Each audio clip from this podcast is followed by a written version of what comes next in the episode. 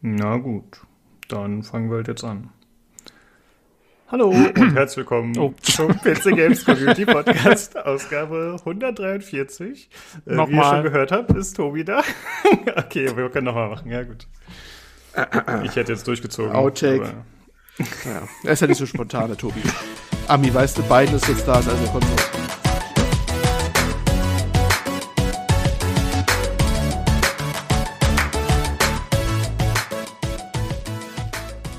Das wird jetzt gar nicht mehr so authentisch sein, weil erste Mal ist kaputt jetzt. Total günstig. Ich schneide, ich lasse das einfach alles.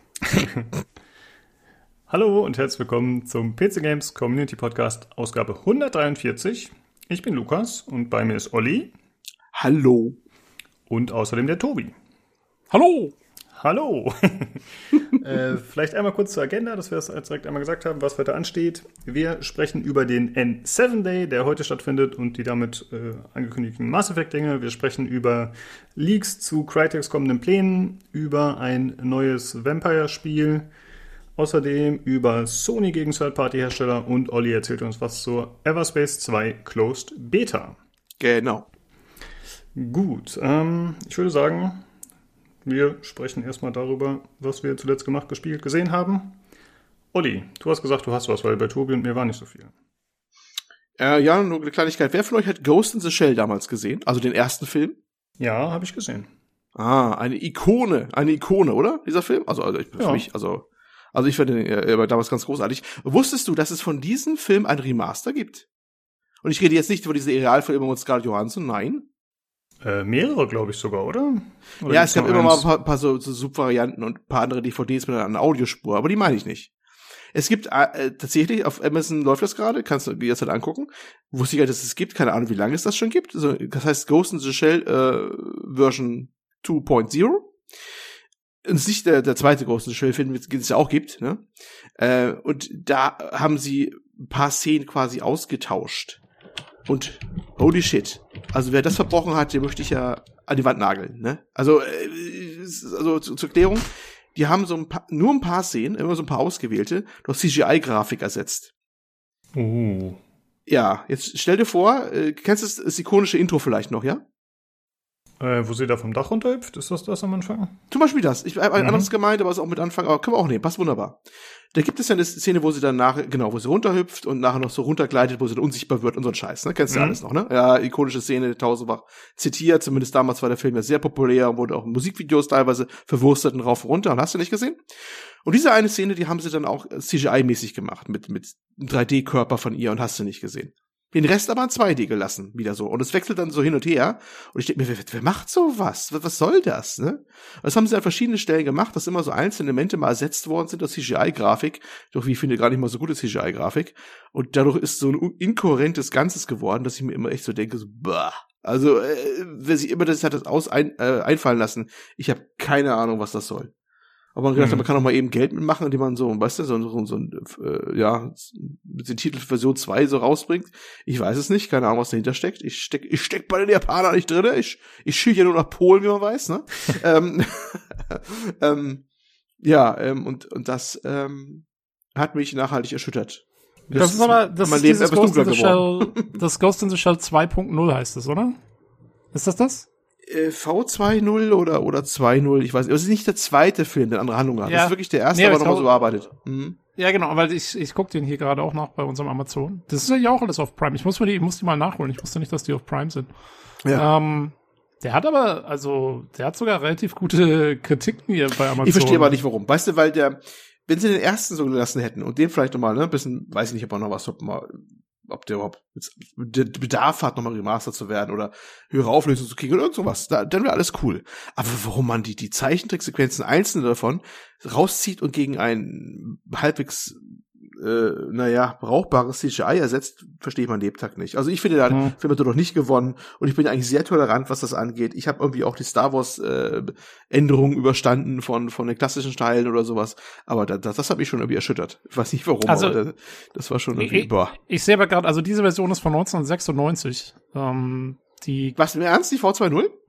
Also Im steht Ernst? hier, ich, ich weiß nicht, es kann auch sein, dass die einfach das Datum vom, vom alten Film hergenommen haben.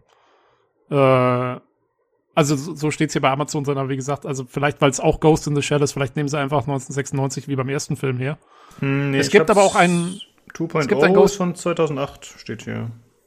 Okay, also bei, bei der amerikanischen Version bin ich, hm, vielleicht ist es da anders.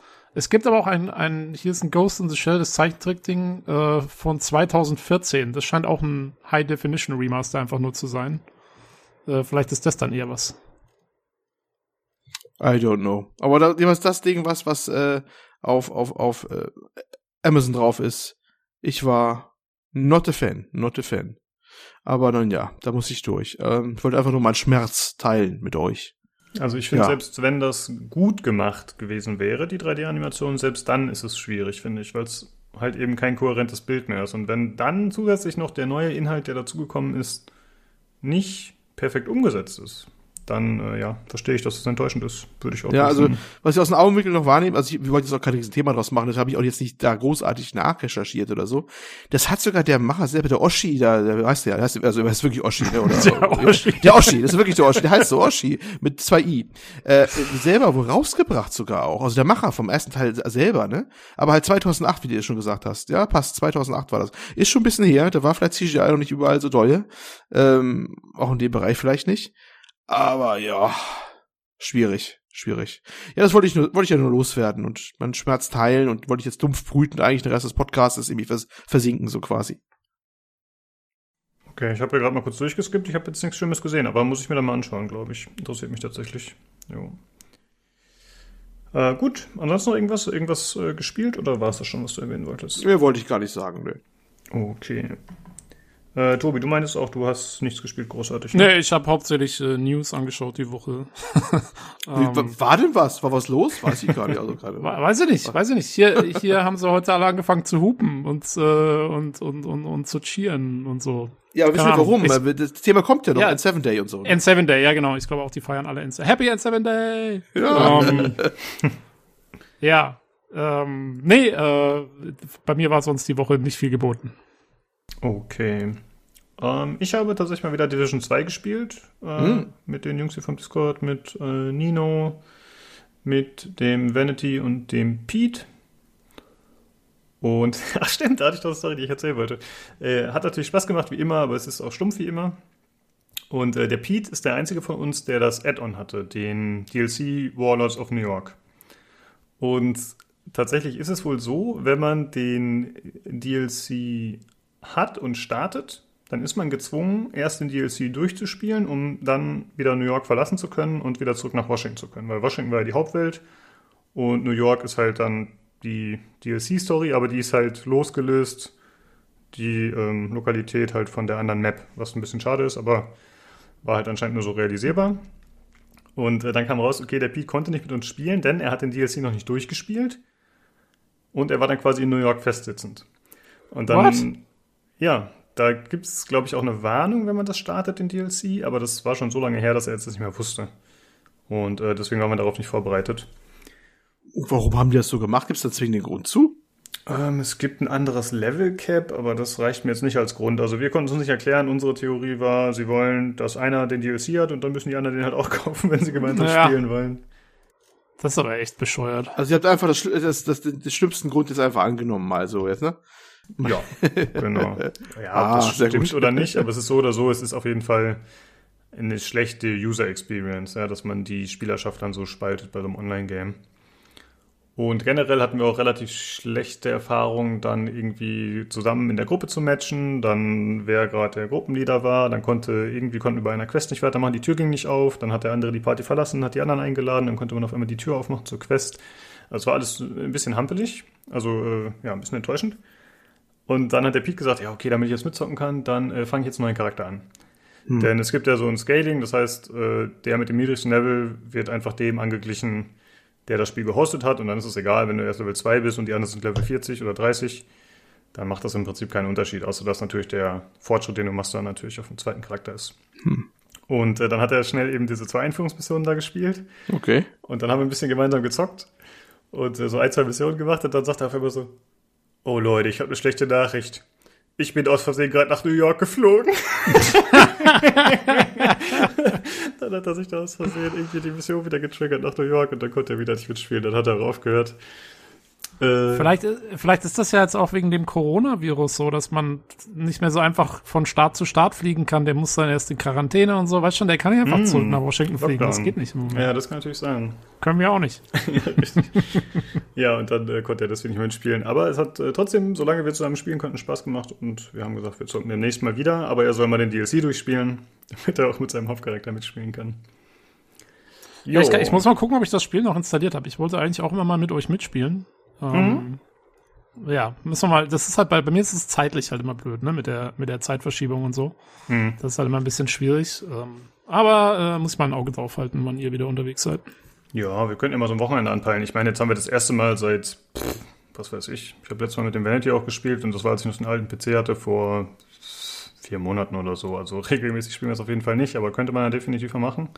Jo. Und wir sind, glaube ich, mindestens sechs Leute, die es haben. Wir könnten theoretisch mal so einen großen Raid oder sowas machen, wenn wir Lust hätten, wo man, glaube ich, mit bis zu acht Leuten spielen kann. Das wäre vielleicht mal ganz witzig. Jo, in New York. Äh, was? Nee. jo, äh, ansonsten äh, spielen wir aktuell mal wieder ein bisschen Rainbow Six Siege. Macht auch Spaß. Und ich habe mit Nino fleißig Escape from Dark gespielt, obwohl, nee, fleißig ist übertrieben. Ab und zu, aber jetzt die letzten Tage nicht so sehr.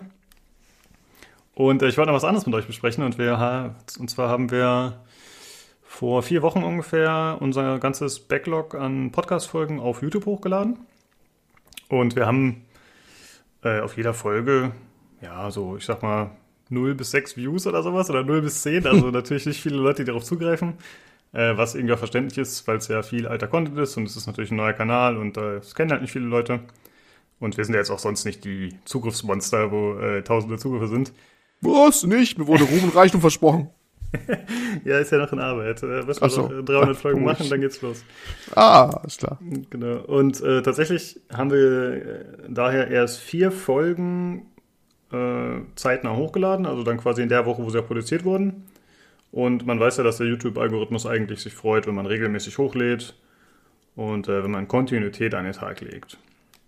Und dann haben wir auf einmal auf der letzten Folge, auf Folge 142, irgendwie am ersten Tag irgendwie 600 Views gehabt und plus 90 Abonnenten oder sowas. Und was dann, also wir hatten vorher 10 Abonnenten oder 20 oder so. Und dann sind das auch immer mehr Views geworden innerhalb der nächsten Tage. Und dann haben wir gedacht, okay, woran liegt das? Was ist da los? Und dann haben wir ein bisschen geguckt, äh, ja, wo kommt das denn her? Und man kann tatsächlich bei YouTube, das finde ich ganz cool, kann man relativ umfangreiche Analytics hat man da. Also man kann halt gucken, wo kommen die Zugriffe her, wer macht das, wie, wo, was. Und es sind irgendwie, ich glaube, ungefähr 90 Prozent der Zugriffe kamen von einer externen Seite. Also zum Beispiel, wenn man ein YouTube-Video irgendwo einbettet oder so. Das konnte ich mir schon mal nicht erklären, denn ich habe dieses YouTube-Video nirgends verlinkt. Ihr beide wahrscheinlich auch nicht, oder? Nee, aber es gibt tatsächlich einige Seiten, die äh, Algorithmen verwenden, um YouTube-Videos einzubetten. Ähm, mhm. Also da kann ich auch noch daran erinnern, hier, als wir unsere Modding-Geschichten gemacht haben und da das Zeug als Video dann hochgeladen haben, da hast du, wenn du, wenn du dann gegoogelt hast, ähm, dann hast du das auf, auf allen möglichen Seiten gefunden, wo das dann irgendwie so automatisch eingebettet war. Also es wundert mich jetzt nicht, dass da irgendwelche Drittanbieterseiten auf einmal dazwischen stehen. Hm. Okay. Also ich habe mich halt gefragt, so ja, warum hat denn irgendwer ein Interesse daran, einen deutschen Community-Podcast irgendwo einzubinden? Ich meine, was haben die davon? Kriegen, hat sich mir halt überhaupt nicht erschlossen. Aber wenn das natürlich automatisiert passiert, kann sein, aber da muss es ja eine Seite sein, die quasi ganz YouTube äh, katalogisiert und einbettet oder so. Unterschätz uns nicht. ja. Und ich wollte sagen, wir haben, wir haben Trump abwählen lassen und wir schaffen auch andere Sachen. ja, ja, klar. Und äh, da haben wir ein bisschen geschaut, äh, wer hat da zugegriffen auf unsere Videos. Oder auf dieses eine Video spezifisch. Und das war dann halt irgendwie äh, ich glaube, 40 Deutsche oder 40 Leute aus Deutschland und der Rest war halt international, so aus Indien und anderen exotischen Ländern. Also alles, äh, alles ganz normal. ja. ja hast du nicht gesagt, hier unser Durchbruch in Bollywood steht kurz bevor? ja, das ist Bald müssen wir alle tanzen.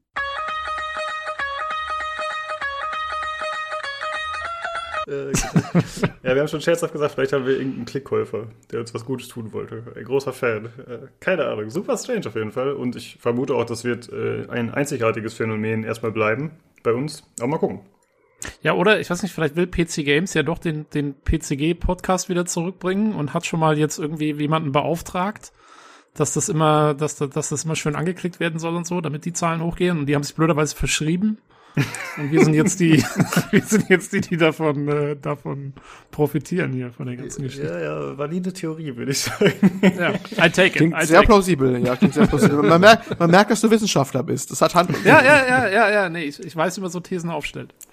Ja, das merkt man sofort. Aber I take it ist auch das richtige Stichwort, denn selbst wenn es irgendwelche beschissenen Bots sind, die auf uns zugegriffen haben oder was auch immer, ist ja egal. Freuen wir uns natürlich, wenn das YouTube-Video ordentlich so Zugriffszahlen hat. Wo du es gerade erzählst, äh, wo du es gerade erzählst, ne? Auf Soundcloud ist es ja so ein bisschen ähnlich, ne? Da haben wir ja auch immer Zugriffe von bestimmten Regionen immer dutzendfach und dann quer über alle Folgen hinweg, wo man sieht, naja, Bots, ne? Ähm, und ich, wir müssen immer herzlich lachen, wenn so ein Angebot kommt von irgendeinem Dienstleister, ne? Äh, Anführungsstriche oben, ähm, der anbietet halt äh, Traffic zu generieren, ne? Das sind also quasi die, die Bots verkaufen wollen, die auf dich klicken. Mhm. Ähm, wo du immer denkst, ja, die habe ich schon so, ne, kostenlos, da brauche ich nichts mehr. die kommen ja völlig unfreiwillig schon drauf. Ich weiß nicht, ob das ein erfolgsversprechendes Geschäftsmodell ist, aber äh, lassen die mal im Glauben. Ja, ich glaube, wenn man sich Bots kauft oder klicks, dann äh, kriegt man noch Kommentare und so dazu. Also da gibt's natürlich Ah. verschiedene Pakete, aber da kann man dann sagen, ey, komm, gib mir mal Kommentare und dann hast du da halt so geile Kommentare wie drunter wie Great Video und sowas, halt so richtig schöne äh, Standardsachen, die Ja, ich, ich stelle mir das Ganze vor, so kaufe 100 Kommentare und bekomme noch 10 Likes extra dazu. Genau, so Also- läuft das nämlich. Das ist das Angebot. Ja, du weißt, wie man es macht. Ja, das Internet. Immer ehrlich, immer transparent. Ja, es gibt nichts Authentisches als User-Feedback. Ja, das war äh, mein kleiner Exkurs in unsere YouTube-Welt. Aber Ich habe noch was, fällt mir gerade Mhm. ein. Sorry, dass ich diesmal so querschießen muss und so äh, vorher so entschieden und äh, ne, also absch abschließend gesagt habe, ich habe nichts mehr. Ich habe doch was. Ich habe doch was. An dieser, an dieser Stelle möchte ich Tobi bitten, schon mal die Teilmarkt zu notieren, um an Trauermarsch an dieser Stelle einzubetten jetzt. Mhm. Ja, genau hier. Jetzt kann er einfaden. Wunderbar. Ja, Stimmung passt. Ähm, ich bekam eine E-Mail von den äh, Versender meines Herzens. Nicht wirklich. Es war der einzige Versender, wo, der, der mich gelassen hat, eine PS5 zu bestellen. Und er teilte mir mit. Was teilte er mir mit? Was, könnt ihr erraten, was er mir mitteilte? Ja, du bekommst sie schon früher. Du, du hast es auf den, auf den Kopf getroffen. Ja, natürlich, wenn einer, wenn die Zeit rückwärts ablaufen würde, wäre das so. Nein, ich habe jetzt äh, einfach eine E-Mail bekommen von, wir können ja einen Rossenreiter nennen, von Saturn in dem Falle. Ich, kein Endorsement in dieser Fälle. Überhaupt nicht. Es waren einfach die einzigen, wo damals die Bestellung durchlief. Ähm, dass sie die, die Bestelltermin nicht garantieren können. Ja, also den, Liefer äh, den Liefertermin, sorry, den Liefertermin. Äh, ja, ich habe eigentlich schon darauf gewartet, dass das irgendwann kommt. Mein Geld haben sie auch nicht zurücküberwiesen, also die Bestellung ist noch offen. Ne? Sie haben noch großzügig angeboten, also nee, eigentlich haben sie mir nahegelegt, äh, ob, ob ich die Bestellung nicht einfach weiterlaufen lassen will. Äh, wo ich mir dachte, ja, es, kündigen macht jetzt auch wahrscheinlich richtig Sinn, weil alle anderen können die wahrscheinlich auch schneller, liefern, äh, schneller liefern. Nicht, ne? Äh, ja, also mit 19. November sieht eher schlecht aus, dass das Ding bei mir steht. Ja, Ja. das haben ja, das haben ja einige diese E-Mail gekriegt, ne? Ja, ja, ja, ganz Ich hab, viele. äh, Mediamarkt Saturn-Gruppe komplett, ja. Ja. Die haben, also vielleicht kriegst du ja doch noch, weil, Ja, das ist durchaus möglich. Ich glaube, die haben sie einfach allen geschickt, die da bestellt haben. also so kam es mir eben auch vor, ne? Das war so eine Ja. Rundmail, die rausging, weil sie wahrscheinlich nicht sicher sein können, wie viele sie kriegen und was und wie und wann. Also würde ich mal abwarten. Ich meine, ähm, ja. Ja, vielleicht bestellen ja auch Leute tatsächlich ab, ne? Und dann steigt vielleicht auch die Chance, dass man doch noch Ja, das ist durchaus möglich. Ein paar werden nicht abbestellen. Aus welchen Gründen auch immer. Und dann mehr für uns. Dann krieg ich zwei. Nee, aber eine, für, für, eine für extra Kohle verkaufen. nee, es, mir war es auch nicht so wichtig. Ich, ob ich das Ding jetzt bekomme oder später, ist mir völlig egal. ähm, ähm, ähm, äh, nein, also das äh, ist wirklich nicht so wichtig, aber äh, wie wundert, dass es jetzt erst gekommen ist, ehrlich gesagt. Ich, ich glaube eigentlich schon seit Wochen drauf, dass irgendwie die E-Mail kommt und sagt, geht nicht, haben wir nicht. Kriegen wir auch nicht mehr rein. Ne, so ungefähr. Äh, aber nein, kam jetzt erst. Da kam fast schon überraschend spät. Das war eigentlich Ja, alles. Das ich glaub, wollte ich auch, auch nur loswerden von meinem Herzen, ja. Ich denke mal, die zögern das halt raus, solange wie sie können, ne? Ich meine, das ist ja quasi dein Geld, was dann aktuell für die arbeitet, egal ob du dann am Ende das Ding kriegst oder nicht. Ich finde gut, wie du das nochmal betonst. Das tut mir gut. Du bist quasi Investor in die Saturn-Gruppe oder wie die heißt. Du solltest auf Kickstarter gehen. Oder Star Ja. Citizen machen. Naja, hast was anderes erwartet? Saturn findet Geiz halt geil. Da, das gilt auch für sie selbst. Du, Ja. der Claim ist schon abgeschafft, da warst du, glaube ich, schon in New York. das Was? ist schon ein bisschen vorbei mit Geiz is Sky, glaube ich. Das ist gar nicht mehr also, der Claim. Ich finde, man vergisst den aber nicht. Der ja, ist, das war so ein guter Spruch. Genau. Ja, aber du, du, Lukas, du bist auch nachtragend. Du vergisst sowas nicht, das ist klar. Gut, ja, das war es eigentlich auch schon wieder. Ich wollte das, ich hab, ich ziehe diesen Podcast wieder länger, aber diese muss ich auch nicht schneiden. ja, ist schade, aber vielleicht äh, hast du ja noch Glück, dass das irgendwie doch noch klappt. Genau. Ähm, dann haben wir einmal kurz äh, Verlosung zu erwähnen. Und zwar ist äh, vorbei die Verlosung von Tropico 4. Da hat der Dom auf dem Discord gewonnen. Glückwunsch. Herzlichen Glückwunsch. Und dann haben wir eine neue Verlosung und zwar Risk of Rain 2, den Steam Key. Das läuft bis zum 20.11. bei uns auf dem Discord. Und der Key wurde gesponsert vom guten Neusmeer. Der äh, hat mich auch schon öfter mit dem Spiel behelligt, sag ich mal. und zwar ist das ein äh, Roguelike aus der Third-Person-Perspektive. Das ist noch relativ neu. Also wir haben jetzt relativ viele ältere Spiele äh, äh, verschenkt, verlost. Und das ist jetzt irgendwie ein, zwei Monate alt. Und ich habe es mir auch schon gekauft, weil ich gesagt habe, ich will es unbedingt mal mit ihm zocken. Wir spielen hoffentlich morgen am Sonntag, wenn das klappt. Und er hat schon als äh, Bedingung scherzhaft genannt, der Gewinner muss dann mit ihm und, Runde, und mir eine Runde spielen. Äh, ist natürlich nicht zwingend, aber wir würden uns freuen. Und äh, wenn ihr teilnehmen wollt am Gewinnspiel, dann dem Discord joinen und im Verlosungschannel den Anweisungen des Bots folgen. Ja, ehemals Shoutout an den Neusmeer. Äh, ist, glaube ich, noch nicht so lange bei uns auf dem Discord, aber ein sehr aktives Mitglied der Community. Genau, sieht's aus, genau. Und ja, äh, hat, cool. hat übrigens von unseren guten äh, Hardware-Menschen, äh, also Hardware-Truppe hier, der gute Nino, ne, Experte auf seinem Gebiet, neben den anderen Experten, ich will ja keinen besonders hier vorstellen, ähm, ein, ein PC gebaut bekommen, richtig? Oder empfohlen bekommen, oder wie war das? Konfiguriert ja, er hat ihn schon gebaut, so ein Budget-Rechner war das für 500 einen, oder so, ja. Ein Nino Special, ne, genau. Mhm. Genau, ja. Jo, und wenn wir schon gerade bei Community Shoutouts sind, äh, auch noch mal wieder eine an den Sugi. Genau der ein neues äh, PC Games Podcast Auto, glaube ich, für gebaut hat. Kann das sein? Ich habe irgendwas nee, nee, gesehen. Aber, anders, anders, anders. Er hat das, den 850er gab es schon länger. Er hat jetzt die ganzen Sachen nochmal archiviert und auf eine Webseite gepackt, sodass sie nicht im Discord verloren gehen. Ah ja. Genau. Also die ganzen, er hat ja, also zur Erklärung für die, die jetzt natürlich nicht im Bild sind, um was es geht. Unser geschätztes Mitglied Robert, ja, ähm, hat irgendwann mal angefangen, ich weiß gar nicht, was da anders war, so ein Forza Horizon und ein Forza, immer so ein Auto der Woche vorzustellen, was er selber designt hat. Mit ziemlich viel Aufwand übrigens. Er macht das eigene Folien da und äh, Designs und so. Und ich habe auch schon mal so einen Auftrag gegeben, so ein Alpha 1 5, äh, ja genau, das war's, so im DTM-Design bisschen und sowas aus Spaß, als er mal gefragt hat, was er nächstes machen soll. Und ähm, da steckt er wirklich viel Arbeit und Mühe rein und ist da anscheinend schon sehr profund unterwegs, dass er auch ähm, äh, aus, aus dem Nix teilweise ohne Vorlagen relativ kurzer Zeit äh, schöne Autos hinbekommt das hat sich so ein bisschen verselbstständigt, dass er da halt die Dinger macht, dann schöne Fotos von macht, so voll in Action und einen längeren Text zur Historie des Autos schreibt und so. Also für die Autobegeisterten unter euch, da kann man wirklich einiges nachlesen. Und damit das für die Nachwelt erhalten bleibt, sein äh, profundes Schaffen, hat er extra eine, eine, eine Webseite angelegt. Ich habe jetzt die Uhr nicht zur Hand, können wir gerne mal reinpacken. Und ähm, ja, aber auf dem Discord findet man ja auch die Verlinkungen, Diskussionen im, im Ja, ich habe sie noch, äh, ich habe ich hab sie in seinem Channel angepinnt. Die wunderbar, Webseite. wunderbar. Und ähm, findet man auf dem Discord auf alle Fälle ein bisschen sucht. Und ja, das hat er sich richtig Mühe gegeben. Er macht sich eh mal Mühe, ne? Also ist ja so ein Workaholic, glaube ich. Und äh, ja, äh, schaut an ihn. Äh, herzlichen Dank für seine außerordentliche Bemühungen. Und darunter ist eben auch das äh, PCGC Community Podcast Auto in passenden blau-gelben Design. Ich glaube, das war ein 850i. Ich müsste jetzt mal nachgucken. Mm, BMW, ja, genau. Es, es, war, es war zumindest ein BMW, genau. ja, also Shoutout an Robert, ja. Nee, 850i war schon richtig, bin ich mir auch ziemlich sicher.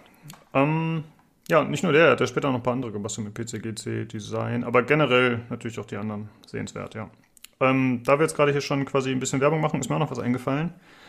Und zwar hatte ich einen kleinen Aufruf auf dem Discord gestartet. Äh, zum einen, dass sich gerne Leute melden möchten, die entweder an einer der Cyberpunk-Folgen teilnehmen möchten oder aber also an, ne, nach Release halt, oder aber die vielleicht einen Einspieler dazu aufnehmen möchten, den wir dann äh, ja, im Podcast abspielen könnten. Also wenn einer von euch Hörern da Interesse hat, äh, gerne auf uns zukommen, entweder übers Discord oder per E-Mail unter pcgcpodcast.gmail.com. Äh, wir haben da auch schon zwei, drei Leute auf dem Discord gefunden. Ich hatte ehrlich gesagt gehofft, dass die Resonanz ein bisschen größer ist, aber vielleicht ergibt es hier noch was. Mal gucken. Äh, und eine andere Sache noch. Äh, ich habe da im gleichen Zuge die Leute mal gebeten, ob die bei uns bei Twitter folgen können. Ähm, eigentlich bin ich so ein, Fan, so ein Fan davon, da große Werbung für zu machen, aber unser Twitter ist relativ klein und äh, da passiert ehrlich gesagt auch nicht so viel. Normalerweise posten wir da immer nur die äh, Folgen-Releases. Äh, wobei ich mir vorgenommen habe, das zu ändern, dass ich da ein bisschen aktiver werde. Und äh, das hat den einfachen Grund, dass ich manchmal irgendwelche Review-Keys angefordert habe oder wir, dass wir äh, halt mal irgendwie Publisher oder so kontaktiert haben. Und generell haben wir da offene Abfuhr bekommen und ich glaube, das hat auch damit zu tun, dass unser Twitter so klein ist. Und ich hatte die Hoffnung, dass wir das Ganze ein bisschen boosten können. Äh, also, falls ihr Lust habt und euch das nicht stört, dann schmeißt uns mal ein Follow hin unter podcastpcgc. Das wäre Genau. Nett. Also, und falls ihr irgendwelche hm? Spam-E-Mail-Adressen habt oder so, die sonst für nichts gut sind, dann macht kurz einen Twitter-Account. Scheißegal, ob Karteileich oder nicht, Hauptsache die Zahl geht hoch. Ist genau. also, wir halten fest, das Ende der Bescheidenheit ist angebrochen, ja. Wir haben jetzt äh, 141 oder 42 Folgen lang es durchgehalten, dass wir nicht um, um, um Likes und Comments gebettelt haben, außer dezenten Aufforderungen, aber sonst war nichts dabei, äh, nicht so betteln wie andere. Aber jetzt sagt der Lukas, jetzt gibt's uns, ja. Jetzt hier, Kommi ja. und Like, ne? Bussi Bussi. Ist so, ja. jetzt bin ich eingebrochen, ja. Wir sind offiziell unter die Sluts gegangen. Also ich finde das wirklich ein bisschen nervig, wenn Leute das regelmäßig machen, aber das äh, soll nicht so sein. Das ist jetzt einmal erwähnt und da war es das. Am Ende erwähnen wir immer einmal Discord und blablablub. Das passt halt schon, aber das sind ja echt nur zwei Minütchen. Gut, das war es jetzt mit Eigenwerbung. Und dann würde ich sagen, kommen wir zum Hörerfeedback, was wir auf dem Discord bekommen hatten, vom guten Dayflow. Der hat uns was geschrieben und das liest Olli jetzt mal bitte vor. Der Olli, der offizielle Vorleser. ähm, ja. Hallo, da ich jetzt lange Zeit nichts mehr schreiben oder lesen konnte im Discord, Warum eigentlich nicht? Hm. Äh, würde ich äh, gerne einmal ein Feedback mit einem großen Lob dalassen. Hm. Da ich arbeitsbedingt in den letzten zwei Monaten zweimal die Woche sechs Stunden und täglich mindestens zwei Stunden Auto fahren musste, habe ich sehr viele Podcasts gehört. Und, äh, Klammer auf, ja, zur Tonqualität sage ich nix, Klammer zu. Ich glaube, das war deswegen, weil er, glaube ich, schon ein paar Mal Diskussion bei uns hatte oder sowas, ne? Ich muss wie in meinen letzten Feedbacks sagen, dass eurer von der Aktualität und der Breite an Themen für mich einer, wenn nicht sogar der beste ist. Hm. Bei dem Games Aktuell Podcast, oh Gott, äh, das Incoming vielleicht, muss ich auch sagen, dass da jemand irgendwie immer sehr laut atmet. Wir müssen das Atmen einstellen. ähm, nun werde ich mal versuchen, hier öfter reinzuschauen. Und Ed Sibber, Lukas, herzlich willkommen zum neuen PC. Viel Spaß damit. Macht weiter so. Ja, danke, der Flo. Vielen Dank. Genau, danke für das Lob und äh, danke für die Grüße für den neuen Rechner. Damit habe ich auf jeden Fall schon Spaß. Und äh, freut uns natürlich, dass dir der Podcast gefällt. Weiterhin. Und ich glaube, Olli, was er, ich glaube nicht, dass wir mit ihm ausführlich zur Tonqualität äh, diskutiert hatten, aber ich hatte ja generell mal gesagt, wir haben da eine Zeit lang so viel drüber gesprochen mit den Zuhörern, dass es äh, nicht mehr so notwendig sei. Ähm, jo. Und der Olli zum Beispiel atmet auch sehr laut, wir schneiden das nochmal raus. ja, ich röchle eigentlich den ganzen Tag rein. nee, jetzt im Ernst, also äh, ist mir auch schon aufgefallen bei Games Aktuell Podcast, ich mache ja auch oftmals bei uns den Schnitt, aber wir sind da eigentlich schon hinterher, dass wir dann eigentlich bestimmte Sachen rausfiltern und notfalls auch mal per Hand irgendwie dann äh, Sachen muten oder sowas, ne? Ich glaube, die, die machen wir echt so einen Rough Cut, oder? Das ist so einmal rübergebügelt, alle Spuren und das war's dann auch gewesen. Da kann doch schon mal sein, dass man da was hört. Ja, die jo. haben halt auch nur eine Tonspur, ne? Ich weiß ja nicht, ob derjenige laut, schon, ja. laut atmet, der redet oder andere, aber dann wird es wahrscheinlich schwierig, das auseinander zu dividieren. Ich, ich habe schon eine Vorstellung, wenn er laut atmet. Das könnte ich fast sogar zuordnen, von der Akustik her. Aber ich würde ja keinen dissen, also. aber ich, es ist wahrscheinlich schlecht zu machen, das rauszukriegen bei denen. Also, was mich eigentlich wundert, die haben eine Tonkabine, glaube ich, ne? Das hört man ja mhm. mal. Ja. ja. Aber ich glaube, die haben echt nur so ein Mikro auf dem Tisch mit einer SD-Karte oder sowas, was ich immer höre, ne? Genau, die das, haben ein Akku-Mikro da unten stehen, aus irgendwelchen technischen Gründen, wie sie sagen oder so. Okay. Ja, ist das ist schon ewig schade. so. Das ist schon ja, ja, das, das war schon PC Games Podcast-Zeiten, ja. glaube ich so. Mhm. Äh, ja, ja, aber mhm. kein Atemshaming. Ja. Kein, kein genau, betreiben. Atmen einstellen. äh, Dave, ich wollte dir aber auch noch einen anderen Podcast empfehlen. Konkurrenz, wenn man so will. Äh, den äh, höre ich tatsächlich ganz gerne. Und zwar ist es der Hooked Podcast. Äh, Hooked FM heißt der, glaube ich. Äh, der ist mit Robin Schweiger und Tom So und So, ehemalige Giga-Leute. Und ich finde, die sind auch relativ breit aufgestellt. Ich höre die nicht so regelmäßig, aber ich mag die ganz gerne. Äh, kannst ja mal reinhören, falls du die schon kennst. Vielleicht ist das ja was für dich. Jo. Gut. Äh, ja, vielen Dank für das Lob auf jeden Fall. Und ich würde sagen, wir machen weiter. Und zwar kommen wir jetzt zu den Short News. Äh, es gibt mehrere Sachen. Und zwar zum einen wurde bekannt gegeben, dass Path of Exile äh, verschoben wird, die Erweiterung 3.13 und zwar wegen Cyberpunk 2077 auf Januar. Äh, dann eine kleine Korrektur zu der letzten Folge und zwar geht es um Squadron 42, Squadron 42 sag ich schon, Star Wars Squadrons bzw. EA Mortev. Äh, da hatten wir letzte Folge schon gesagt, dass die an einem weiteren Star Wars Spiel arbeiten und tatsächlich kam jetzt raus, dass das nicht stimmt. Ähm, es war aber ausnahmsweise nicht unser Fehler, sondern wir haben nur das nachgeplappert, was die getwittert haben oder mitgeteilt haben. Und tatsächlich haben sie sich einfach vertan. Also einer der Mitarbeiter hat das falsch angegeben. Sie arbeiten nicht an einem neuen Star Wars-Spiel.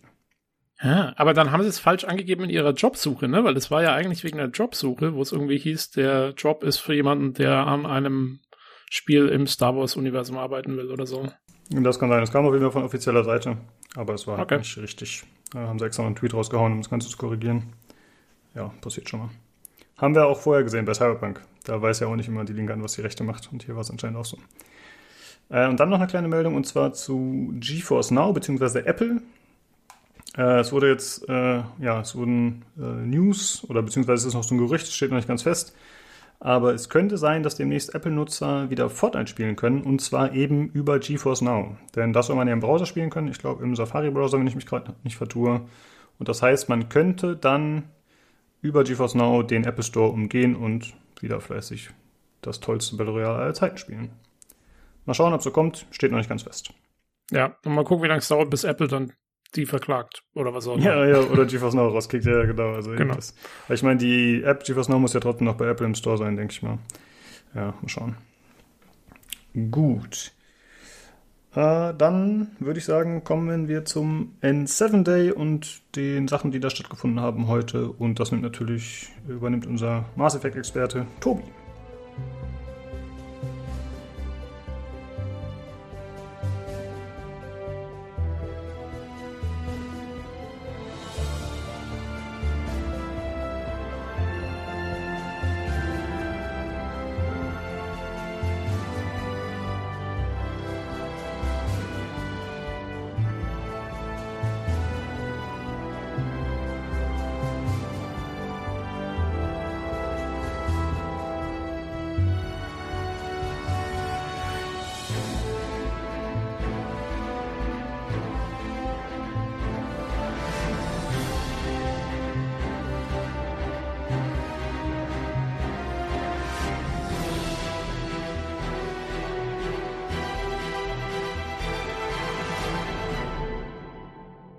Ja, der Korrespondent aus dem Extranet. Ähm, genau, heute ist, also wir, also jetzt, wo wir aufnehmen, ist äh, in Seven Day.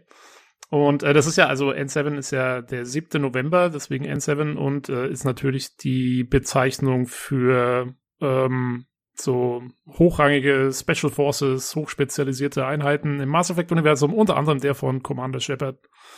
Und deswegen N7 Day. Ah, ich, dachte, das der, ich dachte, das wäre der Rüstungsproduzent. Ha. Was gelernt. Nee, N ist, äh, also die Nummernbezeichnung N steht für die Special Forces in, in Mass Effect und mhm. 7 ist die, ist quasi der Rang. Also N1 ist, sind die, die erstes Training angefangen haben und N7 sind die absoluten Ober-Super-Duper-Spezialisten sozusagen. Mhm. Okay. Ähm, jo, aber also der Grund, wieso das halt so abgehoben hat, ist, glaube ich, weil dieses Logo so spezifisch war für Mass Effect und das kam halt ziemlich gut an, hat wahrscheinlich das Marketing-Team festgestellt und dann haben sie zu den Storywritern gesagt, hier macht mal da einen größeren Deal draus oder so. also so kommt es mir immer vor. Ja. Äh, aber so, alles egal. Auf jeden Fall ist es so ein Tag, an dem BioWare und Fandom sozusagen die Mass Effect-Serie feiern. Und da äh, gibt's öfter mal, gab es eigentlich jetzt immer jedes Jahr immer irgendwie ein kleines Video oder irgendwas. Und dieses Jahr war relativ viel geboten, äh, weil es, ich glaube, wir haben ja vor zwei, drei Podcast-Folgen haben wir schon mal drüber gesprochen, dass ja schon lange die Gerüchte äh, am Start sind, über ein Remaster der Mass Effect Trilogie, äh, der ersten drei Teile. Und äh, das wurde heute offiziell bestätigt und mit einem ganz kurzen Teaser äh, angekündigt. Also das Ding heißt auch, wie von allen vermutet, äh, Mass Effect Legendary Edition. Und es gab einen Blogpost äh, von Casey Hudson, dem Chef von BioWare, der da kurz ein paar Infos drüber hat fallen lassen. Äh, man muss dazu sagen, also in dem Teaser sieht man kein, kein Gameplay oder sonst irgendwas oder kein Ingame-Material. Man sieht nur so vorgerenderte Bilder von den paar, von ein paar Charakteren aus dem ersten Teil.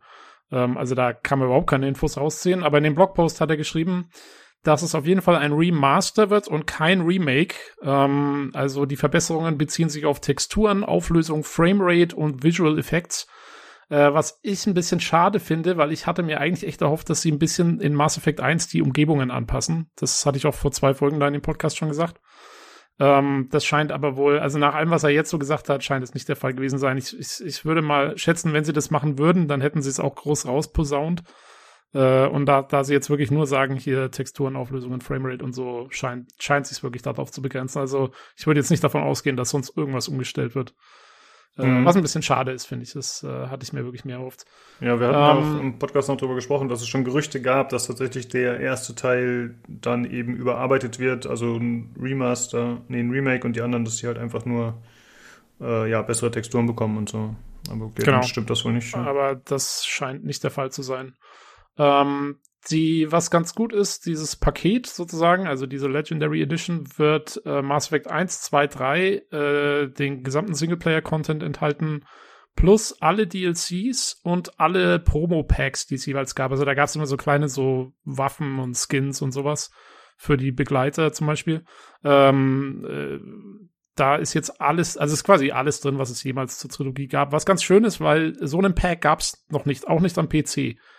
Hm. du konntest zwar einen Mass Effect Trilogy Pack kaufen, da haben aber DLCs gefehlt teilweise und so und das war immer furchtbar.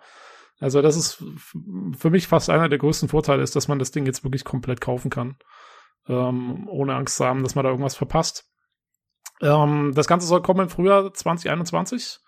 Und äh, sie haben gesagt, erstmal für PS4, Xbox One und PC mit Forward Compatibility äh, zu Xbox Series X und PS5 und äh, einigen speziellen Anpassungen für äh, äh Series X und PS5. Also ja, so wie ich das sehe, äh, haben sie es erstmal für die für die Current Gen angepasst und und und Next Gen kriegt dann noch vielleicht so ein paar Extras obendrauf oder so.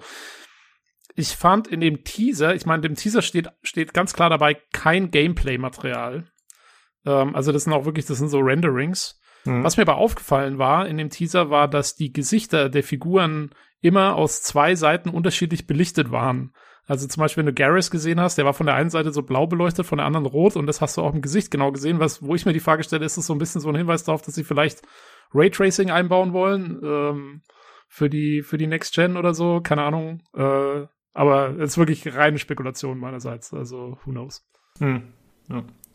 Ich fand ähm, ganz interessant, in den Kommentaren steht dabei, dass äh, Garrus der Einzige ist, der zweimal auftaucht, tatsächlich. Ja, ist halt Fan-Favorite. ähm, jo, dann, äh, äh, genau, mehr, mehr Infos gibt's dann erst nächstes Jahr, also äh, muss man jetzt noch ein bisschen abwarten.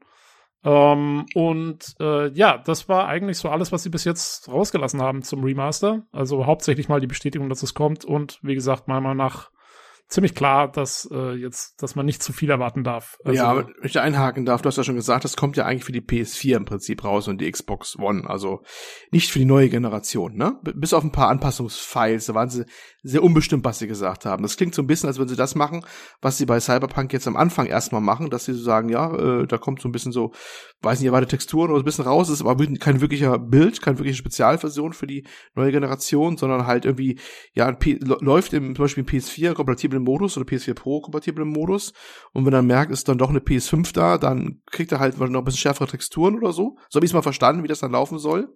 Aber er läuft nicht nativ in, dem, in der vollen äh, Fassung oder bei der vollen Leistungsfähigkeit Next-Gen-Konsolen. Ähm, das äh, hat, hat ja wahrscheinlich auch den Grund, die werden ja noch auf der alten Engine sitzen, ne? Oder? Die werden ja nicht das alles auf die neue Engine importiert haben. Das war, glaube ich, ich Engine 3. Du bist doch der Profi drin. Du warst doch da, du warst doch Modder von, von dem Herrn. War es Engine, Engine genau. 3 oder? Ja, ne? Es ist Unreal Engine 3, ja. Mhm. Ähm, alle drei Teile. Ähm, ja, ich denke auch, also ich denke, die werden die Engine jetzt nicht ändern. Ähm, das wäre ja ein Riesenaufwand. Ähm, ich könnte mir auch vorstellen, dass es einfach so ist. Ich meine, die Spiele sind ja konzipiert worden für die, für die Xbox 360 und die PS3. Also beziehungsweise die PS3 haben sie erst viel später gemacht und auch in einer furchtbaren Umsetzung übrigens. Ich habe mir das mal gekauft. Die, die Ladezeiten auf der PS3 für Mass Effect 1 sind unfassbar lang. Ähm, also, äh, aber es war für die, für die Xbox 360 damals ausgelegt. Und ich glaube, äh, dass du einfach, also dass du die, die Power der PS5 und der äh, Xbox Series X da gar nicht großartig brauchst für. Ja, also ich glaube, dass die, die, das auf der PS4 und der, der, der Xbox One, die sind da, die haben, die sind eh schon auch ziemlich overpowered für das Spiel. Das heißt, da kannst du auch schon schöne Texturen reinbauen und, und, und die ja. Framerate locker auf 60 bringen wahrscheinlich. Äh, das sollte kein Problem sein damit. Ähm, und vielleicht, wie gesagt, deswegen habe ich gedacht, naja, vielleicht machen sie dann später mal irgendwie für die PS5 oder so, hauen sie noch Raytracing mit rein, weil es halt geht oder so, können wir vorstellen. Oder irgendwie, keine Ahnung, vielleicht ein paar schönere Effekte oder sowas. Aber ja, ich glaube auch viel, viel wird sich da dann nicht mehr. Ja, auch was ich hinaus wollte, ist, ich bin da ganz deiner Meinung, was das angeht. Also die PS4 und PS4 Pro beziehungsweise reicht auch vollkommen aus. Äh, zumal jetzt andere Sachen ähm, gezeigt haben. Digital Foundry hat da schon einen schönen Bericht schon ge äh, gezeigt, äh, dass die alten Spiele ja auch da, also zumindest größtenteils wunderbar auf der PS5 laufen mit teilweise entfesselter Leistung übrigens auch. Ne? Also die, die äh, gewinnt wirklich einiges dadurch, so mit stabilen 60 Frames oder gut, manchmal, wenn sie hard locked auf 30 sind, aber die 30 dann wenigstens dann auch wirklich endlich mal konstant oder so. Ähm, also du redest jetzt vom PS4-Spielen auf der genau, PS5? Oder? In dem Fall, ja, ja, ja genau, bei der Geschichte. Äh, also ist das, ist das schon ein bisschen, was, was das dann bringt. Ist klar, dass da die wahrscheinlich Performance für so ein Remaster da locker, locker ausreicht von diesen Mass Effect-Dingern, wenn das nicht wirklich, äh, muss ich überlegen, Remaster oder was haben wir gesagt? Ist es ein Remaster oder ist es ein? Nee. Re, also es ist ein, ein Remaster, kein Remake. Okay, also für den Remaster da reicht das wahrscheinlich locker aus. Nur äh, genau. äh, wenn sie die alte, alte, Anführungsstrichen Engine halt auch haben, ähm, ja, die werden auch nicht auf den Knopf drücken können oder kommt hinten eine PS5-Version raus. Also, ah, nee, das heißt, der Knopf ist ein bisschen abschätzig jetzt gesagt. Das, die müssen ja schon einiges ändern, aber ich glaube, die können auch gar nicht mit der alten Engine für eine PS5 bauen, oder? Das gibt äh, die Engine wahrscheinlich gar nicht her, dass da eine PS5-Version hinten rauskommt. Da fehlt doch wahrscheinlich Ahnung. einiges zu sagen. Ich vermute ich mal. Ich du, glaube, ich PS5, ich, äh, PS5 und Xbox äh, One Series X, glaube ich, ging ja überhaupt erst ab, ab äh, Unreal Engine 4 überhaupt zu bauen, wahrscheinlich erst. Also, ich weiß nicht, ob es da eine Möglichkeit gibt, das irgendwie umzukompilieren ja. oder naja, sowas. Ich meine, ich, also bei dem, was Epic, ja. bei dem, was Epic da gerne macht, die, die sind ja immer sehr daran interessiert, dass ihre Engine sehr einfach zu kompilieren ist auf alle möglichen Plattformen. Könnte ich mir sogar vorstellen, dass es vielleicht gar nicht so schwer ist, mit ein paar kleineren Anpassungen ähm, die, die Unreal Engine 3 Sachen vielleicht irgendwie zu portieren oder so. Wobei man sagen muss, Mass Effect hatte zum großen Teil eine sehr stark angepasste Version der Unreal Engine 3, um zum Beispiel diese ganzen Entscheidungen, die man treffen konnte und sowas zu unterstützen. Das waren Systeme, die BioWare teilweise dann selber noch eingebaut hat. Und wie gut sowas dann geht, weiß ich natürlich wieder nicht. Ähm, aber ja, das ist, also da ist wirklich reine Spekulation angesagt. Das, keine Ahnung. Ich, ich könnte mir vorstellen, dass ich meine, im Prinzip ist es ja nicht so anders wie bei PC-Hardware inzwischen, äh, bei den Konsolen. Und, ähm, und zum Laufen kriegen wirst du schon. Ich meine, vielleicht nimmst du nicht sämtliche Vorteile mit, die die Hardware bieten kann, aber ich denke, wie gesagt, die, das werden die Remaster gar nicht groß brauchen. Und, ähm, und dann werden sie da irgendwas zusammenstöpseln, was funktioniert. Stelle ich mir jetzt nicht so problematisch vor, ganz ehrlich. Ähm, Jo. jo. Jo. Genau, so viel dazu. Mhm. Und äh, dann gab es in dem Blog vom Casey Hudson noch einen letzten Absatz, äh, der sehr interessant war. Und da ging es um ein neues Mass Effect. Ähm, mhm. Weil, also mit dem Remaster äh, hatten ja eigentlich schon alle gerechnet, so ungefähr. Ähm, aber äh, in seinem letzten Satz schreibt er eben auch, dass ein Team von BioWare-Veteranen an einem neuen Mass Effect-Teil arbeitet, beziehungsweise Sie arbeiten daran, sich eins auszudenken. also ich sag mal auf Englisch, was der geschrieben hat. A veteran team has been hard at work envisioning the next chapter for the Mass Effect universe. Oh, ja, was auch immer das bedeutet, Veteran Team, klingt ne? sehr stark. Ja, es klingt nach Pre-Production und nach Konzeptphase. Ja, vor allem auch Veteran Team. Also diesmal nehmen wir nicht das B-Team oder C-Team. Nein, sondern das Veteran Team. Die Besten der Besten der Besten, Sir. Ne? Genau, also. da muss man, da muss man ja dazu sagen, dass äh, an, an Mass Effect Andromeda damals ähm, BioWare Montreal gearbeitet hat, ein Studium, Studio, das es inzwischen gar nicht mehr gibt, ähm, weil es aufgelöst wurde, nachdem Andromeda nicht so der Hit war. Ähm, und die galten so ein bisschen, oder da gab es wohl, also das, das Kernteam von BioWare sitzt ja in Edmonton. Und da gab es wohl auch irgendwie, also die Edmonton-Leute hatten zu dem Zeitpunkt, glaube ich, an Dragon Age Inquisition hauptsächlich gearbeitet und dann an Anthem. Und da gab es so ein bisschen irgendwie wohl Schwierigkeiten. Das kann man alles in einem Report von Jason Schreier nachlesen. Da gab es irgendwie Schwierigkeiten zwischen dem Edmonton und dem Montreal-Team, weil die Edmonton-Leute, die halt eben auch viele aus der von der alten Trilogie da hatten, äh, die haben das Montreal-Team eben so als B-Team angesehen und, und so weiter und so fort. Und, und ähm, ja, das ging wohl alles nicht so gut und äh, das ist jetzt wahrscheinlich so ein bisschen so die, die, der Anklang daran, ja, Veteran-Team, also keine Ahnung, ich nehme an, dass, dass äh, zum Beispiel Mac Walters wieder mit dabei ist, der seit Mass Effect 1 eigentlich dabei ist und den, der von vielen sehr kritisch gesehen wird, weil er unter anderem für das Ende von Mass Effect 3 sehr verantwortlich gemacht wird. ähm, und ähm, äh, ich weiß gar nicht, wer sonst, also ich meine, Patrick Wiekes ist ein, ein bekannter Autor äh, vom äh, der auch seit Mass Effect 1 dabei ist, der, glaube ich, Leadwriter ist inzwischen sogar. Ähm, ich nehme an, dass die Leute halt alle wieder dabei sind. Und ähm, ja, und die kochen da anscheinend gerade so ein Süppchen zusammen. Aber wie gesagt, ich gehe davon aus, dass das alles noch ein bisschen dauert, weil äh, die werden jetzt erstmal, müssen sie jetzt Dragon Age 4 fertig machen sowieso. Ähm, und da wirst du, also vor, vor Dragon Age 4 wirst du nichts, nichts Konkretes zu Mass Effect hören, da bin ich mir ziemlich sicher. Ja. Ähm, insofern würde ich mich jetzt da auf eine längere Wartezeit einstellen. Aber anscheinend, ja, äh, sie arbeiten dran was Casey Hudson schon im letzten Jahr eigentlich mal hat fallen lassen in so einem Video ganz am Ende so ein bisschen kryptisch. Insofern ist das jetzt auch keine absolut neue Info, aber ähm, ja, mal immerhin. Ja, heißt ja auch nicht so viel. Ich weiß gar nicht mal, um welches Spiel das ging. War das äh, Dragon Age 4, was sie irgendwie mehrfach umgeworfen haben während der Entwicklung? Oder was war das mal für ein Game, über was wir ja. gesprochen hatten von BioWare? Genau, Dragon Age 4 wurde auch inzwischen schon mehrfach neu gestartet und umgestaltet und so weiter. Ja. Ähm, wo keiner mehr so genau weiß, was da jetzt eigentlich gerade abgeht, so ungefähr. Genau, also es äh, kann noch ein bisschen dauern, aber immerhin ist es nicht so wie bei The Elder Scrolls 6, dass sie uns halt so einen Fake-Trailer vorgesetzt haben, was ich tatsächlich ganz gut finde, dass sie es erstmal ein bisschen ruhiger ja, angehen lassen. Das haben sie nur fürs Remaster gemacht, quasi. das stimmt, aber das, das ist ja auch nicht so weit entfernt, denke ich mal. Ne? Also, ja, äh, klar, da haben sie jetzt auch nichts Richtiges gezeigt, das ist mal. Ja. Genau. Na, aber es, also es passt, es war. Und sie haben äh, lustigerweise ähm, äh, ist es noch so, es gab also es ist heute den ganzen Tag wurden Sachen gestreamt im Zuge dieses N7 Dates äh, zu Mass Effect und BioWare und es gab unter anderem gab es ein eine ein Cast Reunion. Ähm, also das gibt's in letzter Zeit habe ich das schon relativ häufig gesehen für verschiedenste Franchises, unter anderem zum Beispiel für Lord of the Rings und so. Äh, dadurch, dass zurzeit sowieso alle zu Hause sitzen und eh nur Zoom-Meetings haben können, gibt's gerne mal diese Cast-Reunions jetzt, wo irgendeiner das organisiert und dann werden da 20 Leute angezoomt äh, von irgendeinem Franchise und äh, dann sehen die sich das erste Mal wieder seit 20 Jahren oder was und dann äh, wird da in Nostalgie geschwelgt. Und genau das gab's heute für äh, eben vom Cast der alten Mass Effect Trilogie. Da waren unter anderem waren die Voice Actor davon, äh, die beiden Commander Shepards, also männlich-weiblich, äh, von Morden, Solus, von Thane, dem Assassinen von Liara und Ashley Williams und so weiter. Also die ganzen äh, Voice Actor von denen waren alle da.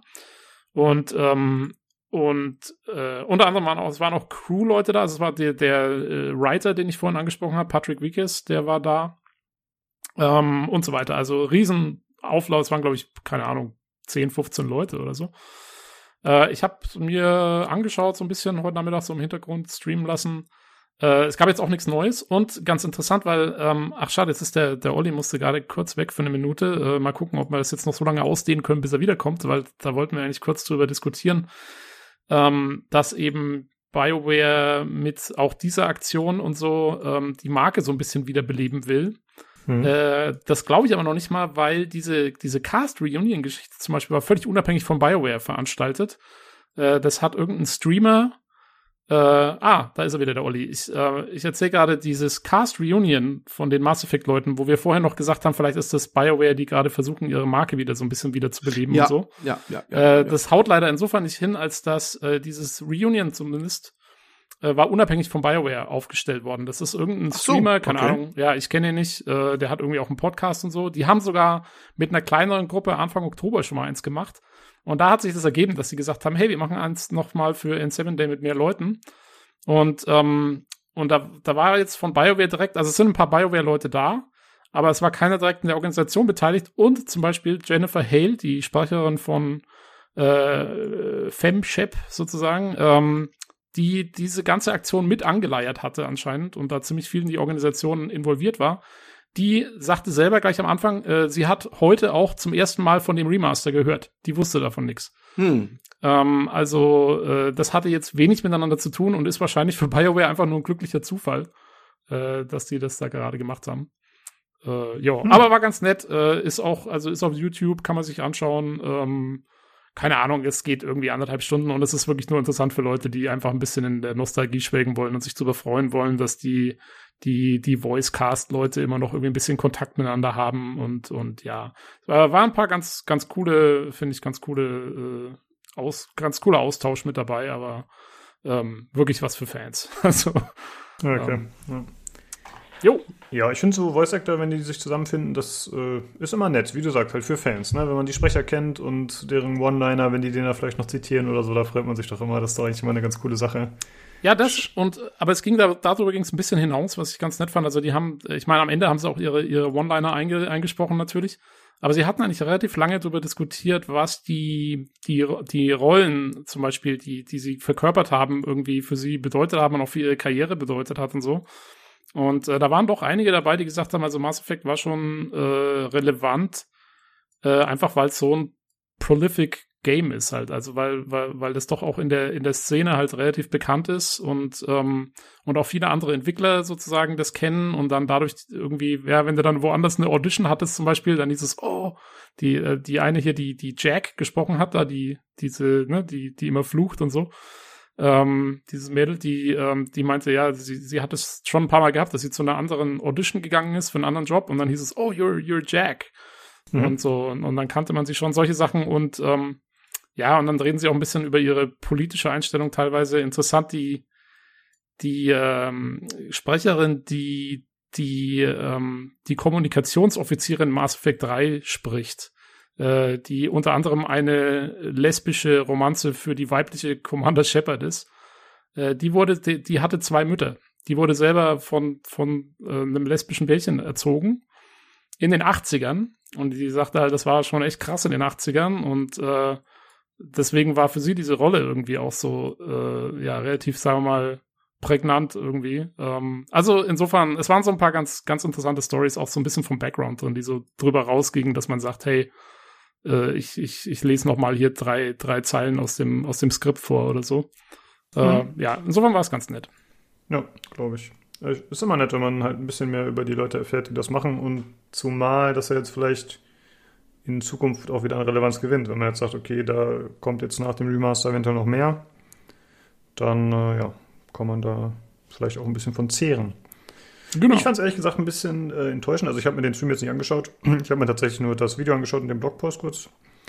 Ähm, ich hatte ein bisschen mehr erwartet, ehrlich gesagt. Irgendwie dachte ich, ich, dass was richtig Fettes kommt. Also zum Beispiel eben das neue Mass Effect, dass da auch was gezeigt oder gesagt wird, aber das war jetzt doch sehr bedeckt.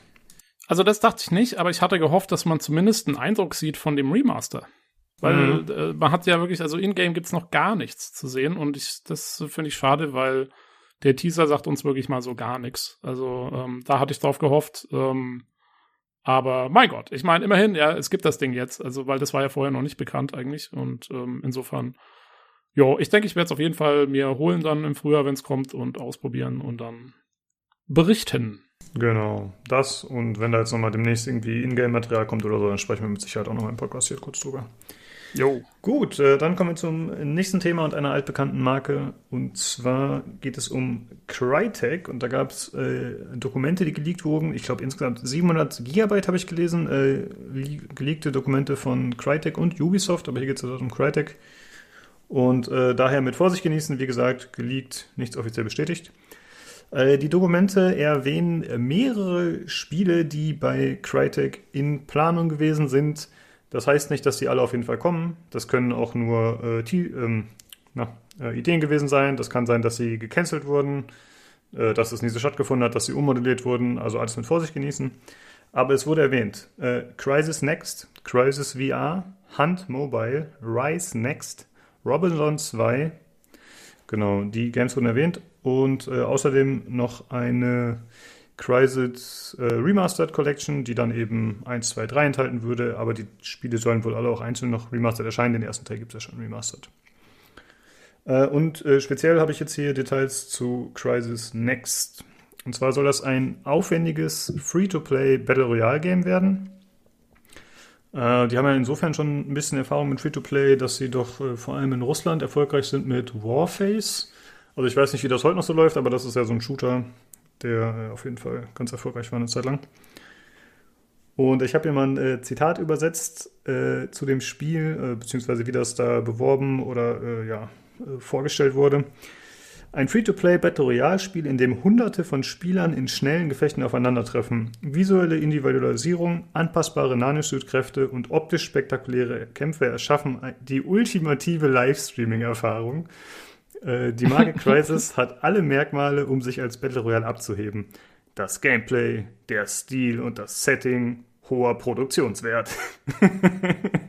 also äh, ja, Crytek ist weiterhin sehr optimistisch, sage ich mal, was äh, ihre Spiele und ihre Qualitäten angeht. Ähm, Crytek ja. ist vor allem dafür bekannt, irgendwie jeden Trend hinterherzulaufen, nur ungefähr gefühlt 50 Prozent später als alle anderen. Ja, das genau. Hm? Ich sag genau. Danke für diesen Beitrag. äh, ja, ist, äh, ist schon irgendwie richtig. Ist halt die Frage von wann das ist. Ne? Vielleicht wurde es auch schon vor irgendwie ein, zwei Jahren vorgestellt und dann haben sie es nie gemacht, keine Ahnung. Also als äh, Fortnite erst drei Jahre alt war. Ja, stimmt. Äh, ja, ist richtig. Sie sind da ein bisschen slow. Ähm, ich meine, wir sind jetzt keine Battle Royale-Spieler. Ne? Von uns wird das äh, keinen so richtig aus dem Sitzen hauen, aber prinzipiell na, ihr habt doch Apex Legends gespielt, oder? Ja, aber einen Tag mehr oder weniger. Ich habe auch äh, von Ubisoft dieses Dingen gespielt, was ich schon wieder vergessen habe, wie das heißt. Das Battle Royale. Also, Hyper, siehst du, siehst du, also wir sind hier Experten, ja, Experten-Podcast, ja. Als ich das hörte, dass Crytek, Crytek äh, eine Battle Royale macht, free to play, da wurden doch alle Tasten gedrückt, um bei mir das Portemonnaie zu öffnen. Das kannst du dir doch vorstellen. Richtig. Da müssen direkt, äh, da muss Crycash abgehoben werden, so schnell es geht. Umwandeln in sagen, Euro. Das gab's ja auch noch, die Cry Crycash. da hast du mit Crycash direkt um dich geworfen. Ja.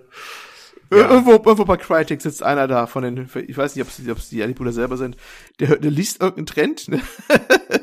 Irgendein, es war, es war alles schon dabei. Bitcoin war dabei, Free-to-Play war dabei, Battle Royale, alles, wirklich alles durch. Das müssen wir machen, das müssen wir machen, das sind die ganz heißen News hier, ne? Hat so eine, verfleckte, hat so eine verfleckte Tageszeitung in der Hand, wo er das rausliest, die schon drei, drei, drei Wochen irgendwo oder drei Monate im Briefkasten unten war, ne? Firmenzentrale. Das sind wahrscheinlich die Sachen, wo die immer raus soll dafür.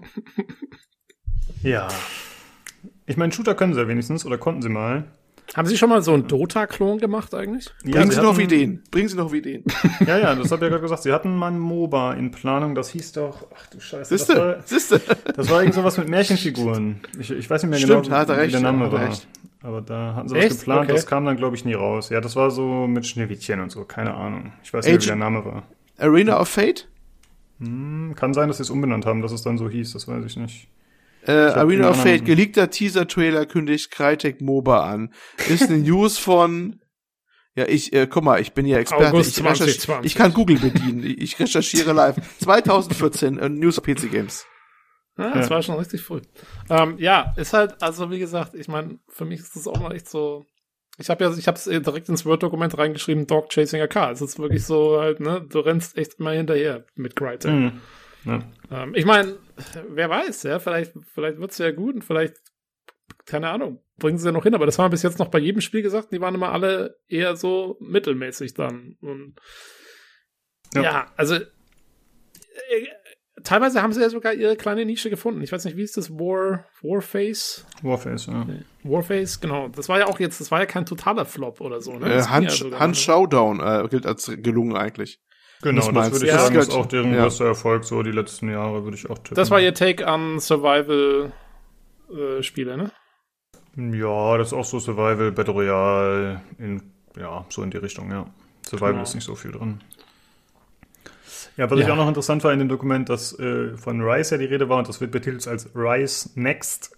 ich hoffe, das ist nur ein Arbeitstitel und nicht der offizielle Titel für Rise 2, weil das wäre ziemlich katastrophal. Aber gut, ja, mal schauen. Äh, was ich mir, was ich mir hm. ganz gut vorstellen könnte, tatsächlich wäre Crisis VR. Äh, weil sie haben ja mit so Sachen wie The Climb, äh, sie haben ja ein paar VR-Titel schon gemacht. Äh, ja, Robinson auch gar auch, nicht so schlecht war, glaube ich. Äh, war Robinson nicht auch ein VR-Titel? Ich ja, dachte auch, ja. Genau. Eine der, eine auf der Liste, der kurzen Liste bei, bei Sony PlayStation, der nicht funktionieren soll übrigens. okay. Ja, das ist Deswegen jetzt ja Robinson 2. Ja, mal schauen. Um, ähm. also Crisis VR, das klingt für mich zu extrem. Also äh, wenn es hm. na, natürlich, ich meine klar, man kann alles in ein richtiges Korsett zwängen, dann muss es aber halt ein Ableger sein, dann muss es eben eher eine äh, Solo-Spielerfahrung sein und im Sinne eines ähm, Half-Life, äh, Alex oder so, keine Ahnung, wenn die das schaffen würden, aber wenn ich jetzt an ein klassisches Crisis in VR denke, das ist für mich nicht spielbar, glaube ich. Das klingt mir zu Meinst krass. du? Ja, du, okay. du rennst durch die Gegend, du schaltest auf Super Speed, du machst 20 Meter Sprünge mit der entsprechenden Fähigkeit. Also, das klingt auf jeden Fall so, als würde man da relativ schnell kotzen. Ach so, das meinst du, okay. Wenn man dann im Mutterschiff ist. Durch die ja, wer, wer wollte, wollte nicht irgendjemand, irgendjemand auf Discord hat auch geschrieben, äh, war das Ribiku, der meinte, hier, man soll doch Ghost Runner, äh, was du uns jetzt mal vorgestellt hast, in EVR spielen. Ja. Äh, das stelle ich mir gut vor. ja, ja, genau, das war Rikibus Idee. Äh, nee, das wäre auch ein bisschen zu krass, glaube ich, genau. Ja, mal schauen, ob sich davon irgendwas bewahrheitet. Kann natürlich sein, dass wir es nie erfahren. Vielleicht demnächst, vielleicht äh, mal schauen. Wenn, wenn, wenn, wenn dann Rise Rising kommt, das ist der neue Titel. Oh ja, da, oh, das ist gar nicht mal so schlecht. Ich finde, das passt Oder zu Crytek. Ich finde, die haben solche Namen. ja, Rise of the Rise. ja, das passt, genau. Rise of the Rising. Das ist jetzt an dieser Stelle einfach. Machen wir einfach weiter. Dann äh, kommen wir zu einer nächsten altbekannten Marke, und zwar Vampire. Vampire. Da, da wird äh, tatsächlich auch in einem Battle Royale gearbeitet, was natürlich äh, für viele Fans erstmal so einen kleinen Aufschrei erzeugt hat. Es gibt noch keinen äh, offiziellen Titel für das Spiel. Äh, deswegen ist Arbeitstitel Vampire the Masquerade Battle Royale. Ähm, Release ist geplant äh, ab Sommer 2021, also für die zweite Jahreshälfte. Und das ist das Erstlingswerk des schwedischen Entwicklers Shark Mob. Was finde ich schon mal ein bisschen äh, bedenklich ist, dass die halt an so eine alte Marke ran dürfen als Erstlingswerk. Hm? Achso, ich meinte, du, du, ich, ich, dachte, du wolltest sagen, dass der, der Name von, von dem Studio ist bedenklich. Aber hm, Ach, das geht schon. Und äh, die wurden schon 2017 tatsächlich gegründet und das sind äh, ehemalige Mitarbeiter von Massive Entertainment und IO Interactive. Die und, äh, Hitman-Machern übrigens, ne? IO Interactive Hitman. Nur als Anmerkung. Mh, genau, die haben das vorher gemacht, ja. Ähm, und das soll, äh, das Spiel soll auf den Straßen und über den Dächern Prags spielen. Äh, man soll die Möglichkeit haben, entweder solo zu spielen oder im Team. Es soll äh, Fähigkeiten geben, also halt so Vampirfähigkeiten, verschiedene Waffen und Blut. Das wird jetzt nicht genau weiter erklärt, aber ich nehme an, es geht darum, dass man irgendwie Gegner oder NPCs aussaugen kann und dadurch seine Kräfte steigert oder so. Und außerdem soll es noch eine dritte Fraktion geben, oder eine weitere Fraktion, die Jagd auf die Vampire macht. Ja. Äh, ich denke nicht, dass es sich da um die anderen Spieler handelt, sondern um eine KI oder so, die sich halt einmischt und die man dann vielleicht zum Beispiel aussaugen könnte oder so. Um also, halt, hm? ich will mal kurz sagen, ja, weil, also ich hätte meine erste Reaktion auch, oh, schon wieder Battle Royale, ja, das nächste Ding. Aber mit Vampire the Masquerade, mit dem, mit der Lizenz könntest du ein cooles Spiel machen, was quasi schon ein Battle Royale ist, aber mit dem Twist, dass, also das eigentliche ursprüngliche Rollenspiel, ähm, das, also Vampire the Masquerade ist ja eigentlich auch ein Pen-and-Paper-Rollenspiel gewesen, bevor es jemals ein Computerrollenspiel war. Und da geht es ja vor allen Dingen auch drum, deswegen heißt es ja The Masquerade, äh, dass man sozusagen nicht bloßlegen darf, dass man ein Vampir ist. Das hat, das hat so ein bisschen fast so einen Ursprung in dem, kennt ihr das noch, dieses uralte Spiel äh, Dracula? Was man früher mal mhm. auf Kindergeburtstagen und so gespielt hat, wo ähm, so ein bisschen wie, wie, wie Among Us, glaube ich, oder wo man ähm, äh, wo, wo quasi irgendwie die einen sind halt Vampire und die anderen sind keine und dann bist du da im Dunkeln und musst irgendwie am Schluss musst dann rausfinden, wer einer war und wer nicht und so.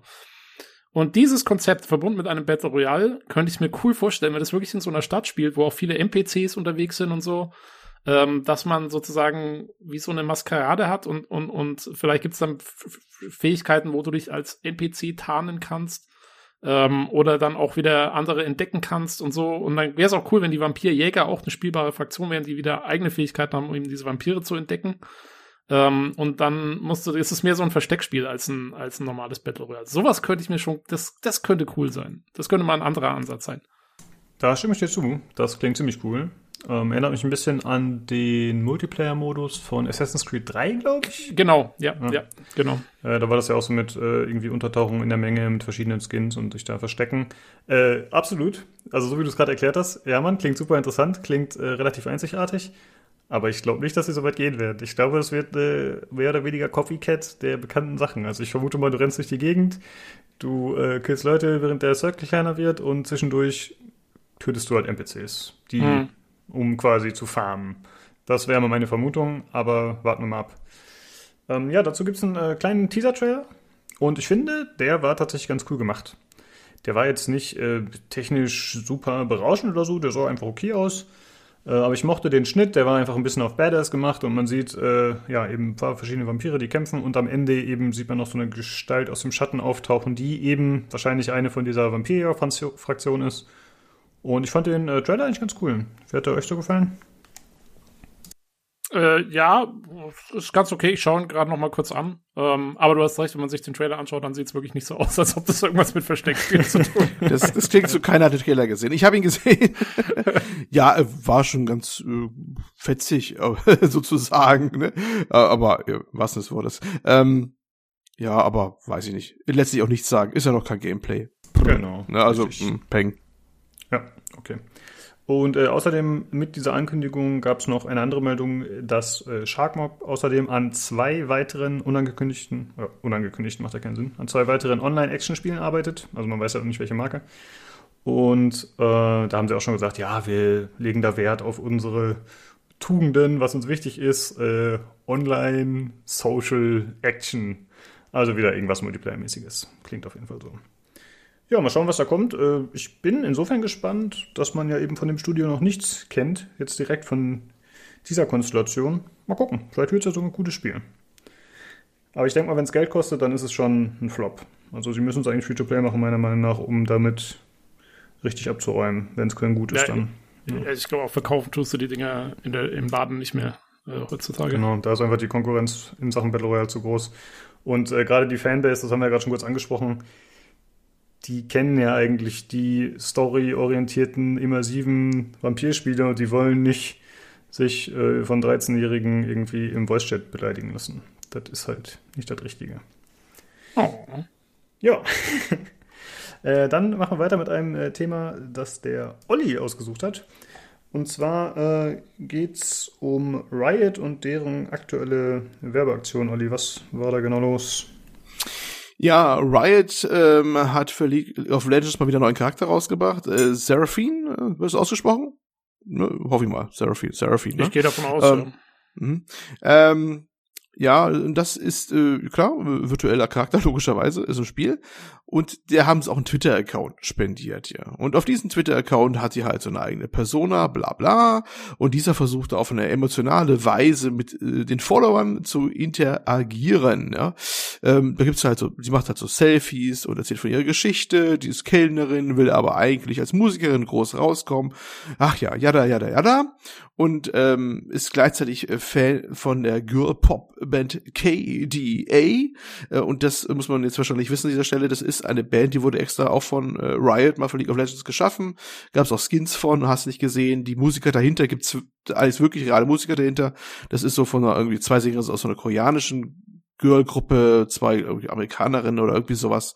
Und ja, und äh, überraschenderweise wird sie von denen entdeckt und darf jetzt für die aufnehmen. Und jetzt kommt der Knackpunkt, wo ich das Ganze überhaupt erzähle. Ähm, jetzt, wo sie da aufnehmen darf und ihr Durchbruch davor steht, schreibt sie halt so Nachrichten, dass sie unter Imposter-Syndrom, also so diesen, gibt's so ein deutsches Wort für, also dass sie äh, so ein bisschen so, so sich selbst so vorkommt, als wäre sie äh, nicht tauglich dafür und würde nur was vortäuschen, ne? Imposter, ich weiß gar nicht, ob es für Imposter-Syndrom so ein deutsches Wort überhaupt gibt, ein kurzes, keine Ahnung. Also Selbstzweifel hat sie im Prinzip dran, ne? Und dass sie halt äh, was vorgaukelt, was sie nicht ist oder sowas. Und das gab, gibt, und, und man soll ihr ermunternde Nachrichten schicken und sowas. So weit, so gut oder so schlecht. Äh, das hatte einen ziemlichen Backlash zur Folge, ähm, denn die Vorwürfe waren gleich da. Riot versucht über Mental Health Issues, ja, also ne, mentale Gesundheit oder mentale Krankheit halt und was auch immer und Ängste, Ängste äh, und was dazugehört, Kasse zu machen, beziehungsweise da was aufzubauen mit. Und das äh, stieß vielen Leuten sehr, sehr übel auf. Und deswegen gibt es da momentan so größere Verwerfungen, was Riot angeht. Also zumindest gab es welche.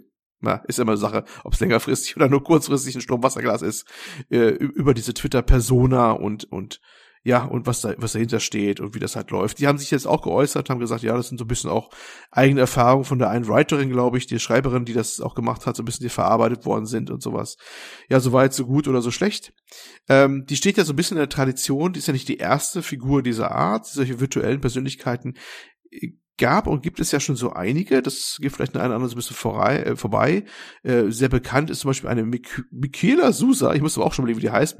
Ich bin aber auch nicht so der, der große Gucker von solchen Sachen. Äh, die auch so eine virtuelle YouTuberin ist und die tatsächlich Kooperation mit Prada und Calvin Klein hat und so. Also nicht gerade klein. Da wird schon einiges an Geld hin und her geschoben mittlerweile. Und auf Twitch ist so auch der letzte Trend so gerade, dass manche der Twitch-Streamer gar nicht mehr in Person da sind, sondern einen kompletten Overlay haben, der in Echtzeit, dafür reicht mittlerweile Technik und die äh, Performance von den Rechnern, ähm, so ein Overlay hat, wo eine Anime-Figur halt sich dann bewegt statt denen. Also, ne, früher waren es erst so vorgerenderte Figuren, mittlerweile sind es halt live und sowas. Und es wird zunehmend künstlicher und aber die Aktion, ähm, ja, also auch, auch von der Art, was dahinter ist. Aber die Beziehung dazu von manchen Leuten, was sie schreiben, ja auch durchaus ernst gemeint und real zumindest gefühlt. Und ich bringe das eigentlich ganz so auf, weil das ja ein faszinierender Trend ist, so ein bisschen, vielleicht auch ein beunruhigender Trend. Das muss jetzt jeder wahrscheinlich für sich entscheiden. Dass, dass jetzt immer mehr so virtuelle Persönlichkeiten entstehen, ne? wo die Leute auf eine erstaunliche, ernste Art und Weise miteinander agieren. Und da kann man natürlich fragen, ist das die Zukunft, weil wir das in Zukunft auch häufiger erleben? Ist das was Neues oder ist das, äh, ist das im Prinzip genau das Gleiche, was wir vorher bei Prominenten oder sowas auch hatten, die ja auch nicht unbedingt so draußen das reale Bild hatten. Ne? Die haben ja auch ein Image nach draußen, ein Bild nach draußen. Und mit dem wurde interagiert, auch auf Social Media und sowas. Was meint ihr dazu? Ist das was Neues? Ist das was Beunruhigendes? Ähm, ich glaube, dass das in Zukunft schon weiterhin mehr auftauchen wird. Einfach, wenn man halt eben sieht, was damit für Erfolge erzielt werden können oder was für eine Aufmerksamkeit, auch wenn es jetzt in dem Fall hier eher umstritten ist. Ähm, ich glaube, das ist halt, wir haben ja gerade schon zum Beispiel über das äh, N7-Day-Panel gesprochen, ja, dass man quasi mhm. seinen mhm. Äh, Idolen oder den Leuten, die man mag, den Voice-Actern da näher kommt. Und im Prinzip ist es ja sowas ähnliches hier, ja, wenn die jetzt hier einen Twitter-Account erstellen und sagen, äh, ja, dieser fiktive Charakter lebt jetzt hier sozusagen und äh, steht euch zur Verfügung, dann kann man halt mehr Einblicke gewinnen, man kann äh, im besten Fall mit dem kommunizieren, was einen freut als Fan. Und ich äh, denke schon, dass das mehr gemacht werden wird, zumal das ist ja nicht nur effektiv, sondern auch billig ist. Ja, also da sitzt dann äh, irgendeine Riot-Mitarbeiterin, die verfasst dann Texte und gibt sich sozusagen als Star aus, wenn man so will, der natürlich in echt viel teurer wäre, aber wenn man es halt schafft, diese Persona so weit aufzubauschen und so weit aufzubauen, dass sie eben ja eine, eine Werbefigur ist und eine Ikone vielleicht sogar wird, wenn man äh, ganz weit gehen will, dann ist es ja optimal für die. Ähm, ob das streitbar ist oder, oder äh, verwerflich, hm, da bin ich mir echt nicht sicher. Also diese Geschichte jetzt hier ging es ja um dieses Hochstapler-Syndrom und dass sie sich ja damit äh, schmückt fast schon, ja, beziehungsweise das halt äh, sagt, dass sie das hätte und äh, dass das eben die Probleme generieren würde. Und äh, wenn ich das richtig verstanden habe, sagen ja Leute, die diese Krankheit haben oder unter ähnlichen Selbstzweifeln leiden, dass die sagen, nee, das ist nicht okay, dass ihr quasi meine Krankheit als äh, kommerzielle Zwecke ausschlachtet. Hm, Weiß ich nicht, weil. Also der, der Charakter ist ja erstmal so angelegt. Ja? Also, ja, die, die. Also ein Charakter hat ja einfach zwangsläufig eine Backstory. In der Regel. Und wenn, wenn das quasi in dem Charakter verankert ist, und dann will man den Charakter bewerben und mit ihm was machen, dann finde ich es auch verständlich, dass das auch nach außen getragen wird. Ähm, von daher finde ich es ehrlich gesagt gar nicht so verwerflich. Also wenn, wenn man, man, eigentlich tritt man ja immer irgendwie auf die Füße, ja. Du kannst auch sagen, äh, ihre Eltern sind gestorben, ja, bei dem Charakter. Dann würden auch Leute eventuell kommen und sagen, ja, meine Eltern sind auch gestorben. Das finde ich nicht okay, dass ihr sowas schreibt. Also ich finde das immer schwierig. Man, die haben das ja nicht gemacht, um irgendwen damit zu verletzen oder so, sondern die wollen einfach ihre Story sozusagen ausarbeiten. Natürlich ist es letzten Endes Werbung, klar. Da, aber ich finde es nicht so schlimm. Wie seht ihr das? Also erstmal äh, muss ich kurz sagen, ich finde es sehr geil, wie der Olli äh, hier um das deutsche Wort für Imposter-Syndrom gebettelt hat und es herrschte gähnende Stille.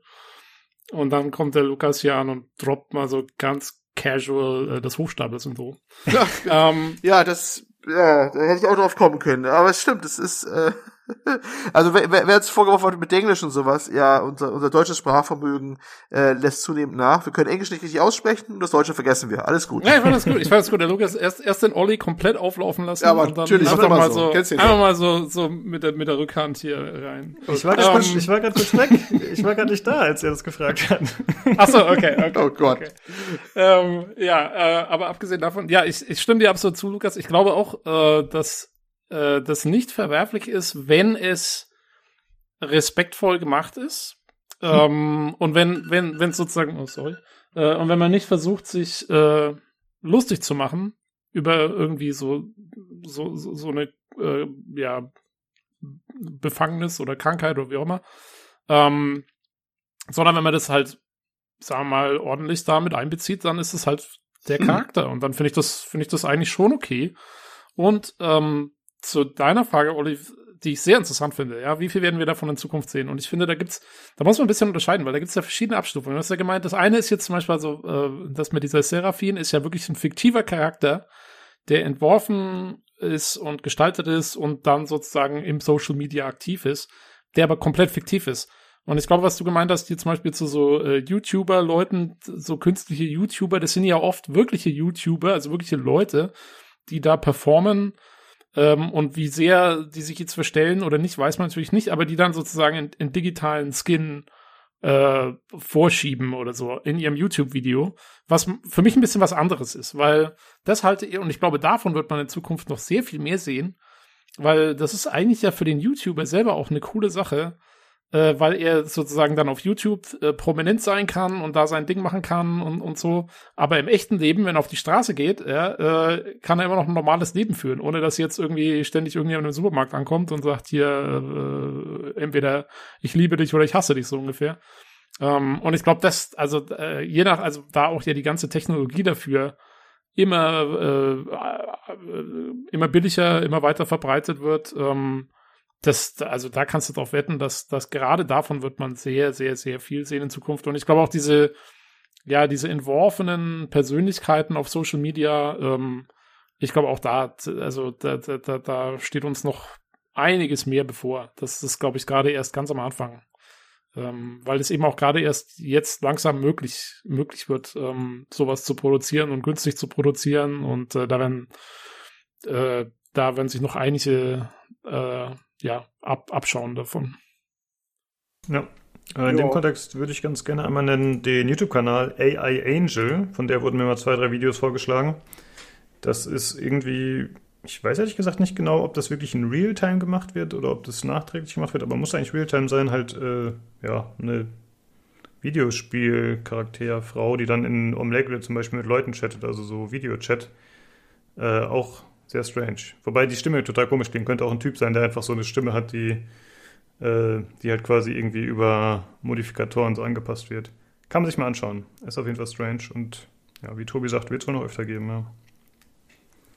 Das erinnert, mich an diese, hm? mich an diese Folge aus äh, hier Star Trek Voyager, wo sich äh, Harry Kim, der eine äh, in eine Holodeck-Figur verliebt, mm. unsterblich. Ja, das und ist, dann, das ist dann der nächste genau. Schritt. Ja, aber das ist genau das, was, was, was ich damit äh, eigentlich äh, sagen will, weißt du? Diese, diese Beziehung zwischen den Menschen wird ja auch immer komplexer oder beziehungsweise ist es noch eine Beziehung. Es wird ja immer, da sind ja so viele Layers dazwischen mittlerweile, Schichten, ne? Die dann auch noch austauschbar sind. Es ist ja vorstellbar, dass zum Beispiel, äh, angenommen, zum Beispiel, du hast so, so, so einen VTuber, nennt man das ja auch, oder so, oder die halt immer so eine so Dings hat, und sagt plötzlich eine Firma, pass auf, wir kaufen deine Persona da, die da ist. Du musst es selber auch gar nicht mehr machen, hier hast du so vier Millionen Euro, kannst dich zur Ruhe setzen oder einen anderen aufmachen, einen neuen. Und äh, du wirst auf jeden Fall von anderen verkörpert. Das muss auch keiner mitkriegen, weißt du? Weil es gibt, die ist ja gar nicht mehr selber als Person da draußen. Oder er, wer es macht, ne? Muss man an Frauen denken, weil äh, oftmals waren es waren letzter Zeit Frauen, die genau sowas gemacht haben, also was ich mal gesehen habe. Wahrscheinlich sind auch die ersten ja. vielleicht auch, die sowas machen, weil die auch in der Öffentlichkeit immer stark angegriffen werden, aus diversen Gründen, die wir wissen. Ne? Das sind auch die ersten, die vielleicht dazu neigen, das sowas, genau sowas auszuprobieren, weil es auch einen gewissen Schutz auch verspricht. Eine wilde Theorie von mir jetzt einfach mal hingestellt. Ähm, und das ist aber schon auch ein bisschen komisch, finde ich irgendwie. Ne? Also das ist, das sind ja so Sachen, dass dann, dann mit Figuren redest oder oder Leuten redest, die es so gar nicht gibt. Und ich, äh, gut, wie du schon sagst, das ist mit der Skin und sowas und bei den VTubern ist noch was anderes, als wenn du jetzt eine komplett künstliche Figur hast, wie jetzt diese Seraphin bei Riot und Twitter-Account und sowas. Ne? Das sind verschiedene Grade der der der ja virtuellen Persönlichkeit, die es da gibt. Ne? Wie ja, genau. Deswegen reale Persönlichkeit dahinter ist. Aber wie deswegen fand ich auch, ich das schon. Ähm, Deswegen fand ich auch äh, hier, Lukas, als du gemeint hast, hier so sowas wie diese Voice-Actor-Panel-Geschichte jetzt zum Beispiel, das ist mal noch ein bisschen was anderes, weil das sind ja, das sind ja wirklich dann die echten Personen, die ein bisschen drüber erzählen, äh, keine Ahnung, wie sie die Charaktere, die sie verkörpert haben, wahrnehmen oder so. Aber da mhm. sind es noch die, da sind es ja die, da, da geht es ja gerade darum, dass du eben die echten Leute dahinter triffst und nicht den Charakter. Ähm, insofern ähm, ist das noch geht fast ein bisschen in die andere Richtung sozusagen, finde ich. Ähm, aber ja, ich meine, äh, im Prinzip ist das alles, ja, das ist, hat sich halt auch wirklich so langsam entwickelt. Ja, angefangen haben wir in den 90ern, wo sich irgendein verdrießlicher Typ als Hot Girl in irgendeinem Chatroom ausgegeben hat. Ähm, und jetzt sind wir inzwischen so weit, dass eben ganze Charaktere von Marketing-Teams entworfen werden und äh, dann da ihre eigene Persönlichkeit entfalten können. Das waren damals gar nicht alles Frauen, als ich da mit 20 in, in Chat war? Ich bin enttäuscht. Sorry, Olli, aber äh, hast du mal, also du bist ja glücklich verheiratet, insofern bei dir hat's funktioniert. Schwein gehabt. Jetzt weiß ich, warum bei diesen Blind Dates alles so kratzig war im Dunkeln. Alles gut, okay. Ja, man darf sich ja ähm, nicht im erst, zum ersten Mal im Darkroom treffen. Das ist das Problem. Ja gut, wenn, beziehungsweise wenn die andere Person schon darauf besteht, dann sollte man vorsichtig sein. ich hätte auch die tiefe Stimme. Alles gut, okay. Äh, jo, aber mhm. wie gesagt, ich, also da kann man wirklich auf jeden Fall von ausgehen, dass das äh, diese, verschw verschw diese verschwimmenden Linien auf jeden Fall immer weiter äh, ja. Jo. Cyberpunk Incoming, sage ich nur. Irgendwie ist das so ein leichter Vibe. Aber gut, wir wollen es auch nicht ewig ausbreiten, das Thema. Ich denke, wir haben das erstmal angesprochen. Vielleicht hat ja auch einer der Zuhörer dazu noch ein paar Kommentare. Wäre ganz interessant. Ja, das stimmt. Würde mich auch mal interessieren, was die Leute so dazu sagen. Äh, ich denke mal, da ist die Meinung sehr gespalten. Mal schauen. Gut, dann äh, kommen wir zum nächsten Thema. Wir ich, ich, ich werde dann, ich werde dann berichten, wenn, wenn Subverse dann mal rauskommt ähm, und ich dann, äh, wen ich dann date zu dem Zeitpunkt, ähm, das werde ich dann alles hier ausbreiten. Ja, perfekt. Dann äh, kommen wir zum nächsten Thema, würde ich sagen. Und zwar hatten wir vorhin schon kurz über die PlayStation gesprochen und auch in der Vergangenheit hatten wir schon öfter über die Person, äh, über die Blenden gesprochen und äh, die hoffentlich die ja, Module der PlayStation, die man austauschen kann. Und jetzt ist es soweit, dass Sony gegen einen Hersteller vorgegangen ist, der solche personalisierten Blenden anbieten wollte. Also diese äh, die weißen Panels, die halt an der Seite der PlayStation sind, da hat er halt individuelle Farben angeboten. Und äh, die, die Seite nannte sich platestation5.com und da haben sich die Anwälte eingeschaltet von Sony und haben gesagt, hey, das ist eine Copyright-Versetzung. Und dann ist natürlich der Anbieter, äh, der übrigens aus UK war, ist dann davon ausgegangen, dass es um den Namen halt geht, weil das, äh, ja, PlayStation 5 eben. Und dann haben sie stattdessen die URL umbenannt in customizemyplates.com aber es ist so, die hat gesagt, nee, das reicht jetzt auch nicht, haben sich wieder gemeldet und sie haben gesagt, hier diese Faceplates, also die weißen Dinger, sind unser geistiges Eigentum. Und äh, wenn ihr die anbieten werdet, dann wird das zu Gerichtsverfahren führen. Also wir werden euch vor den Court zerren.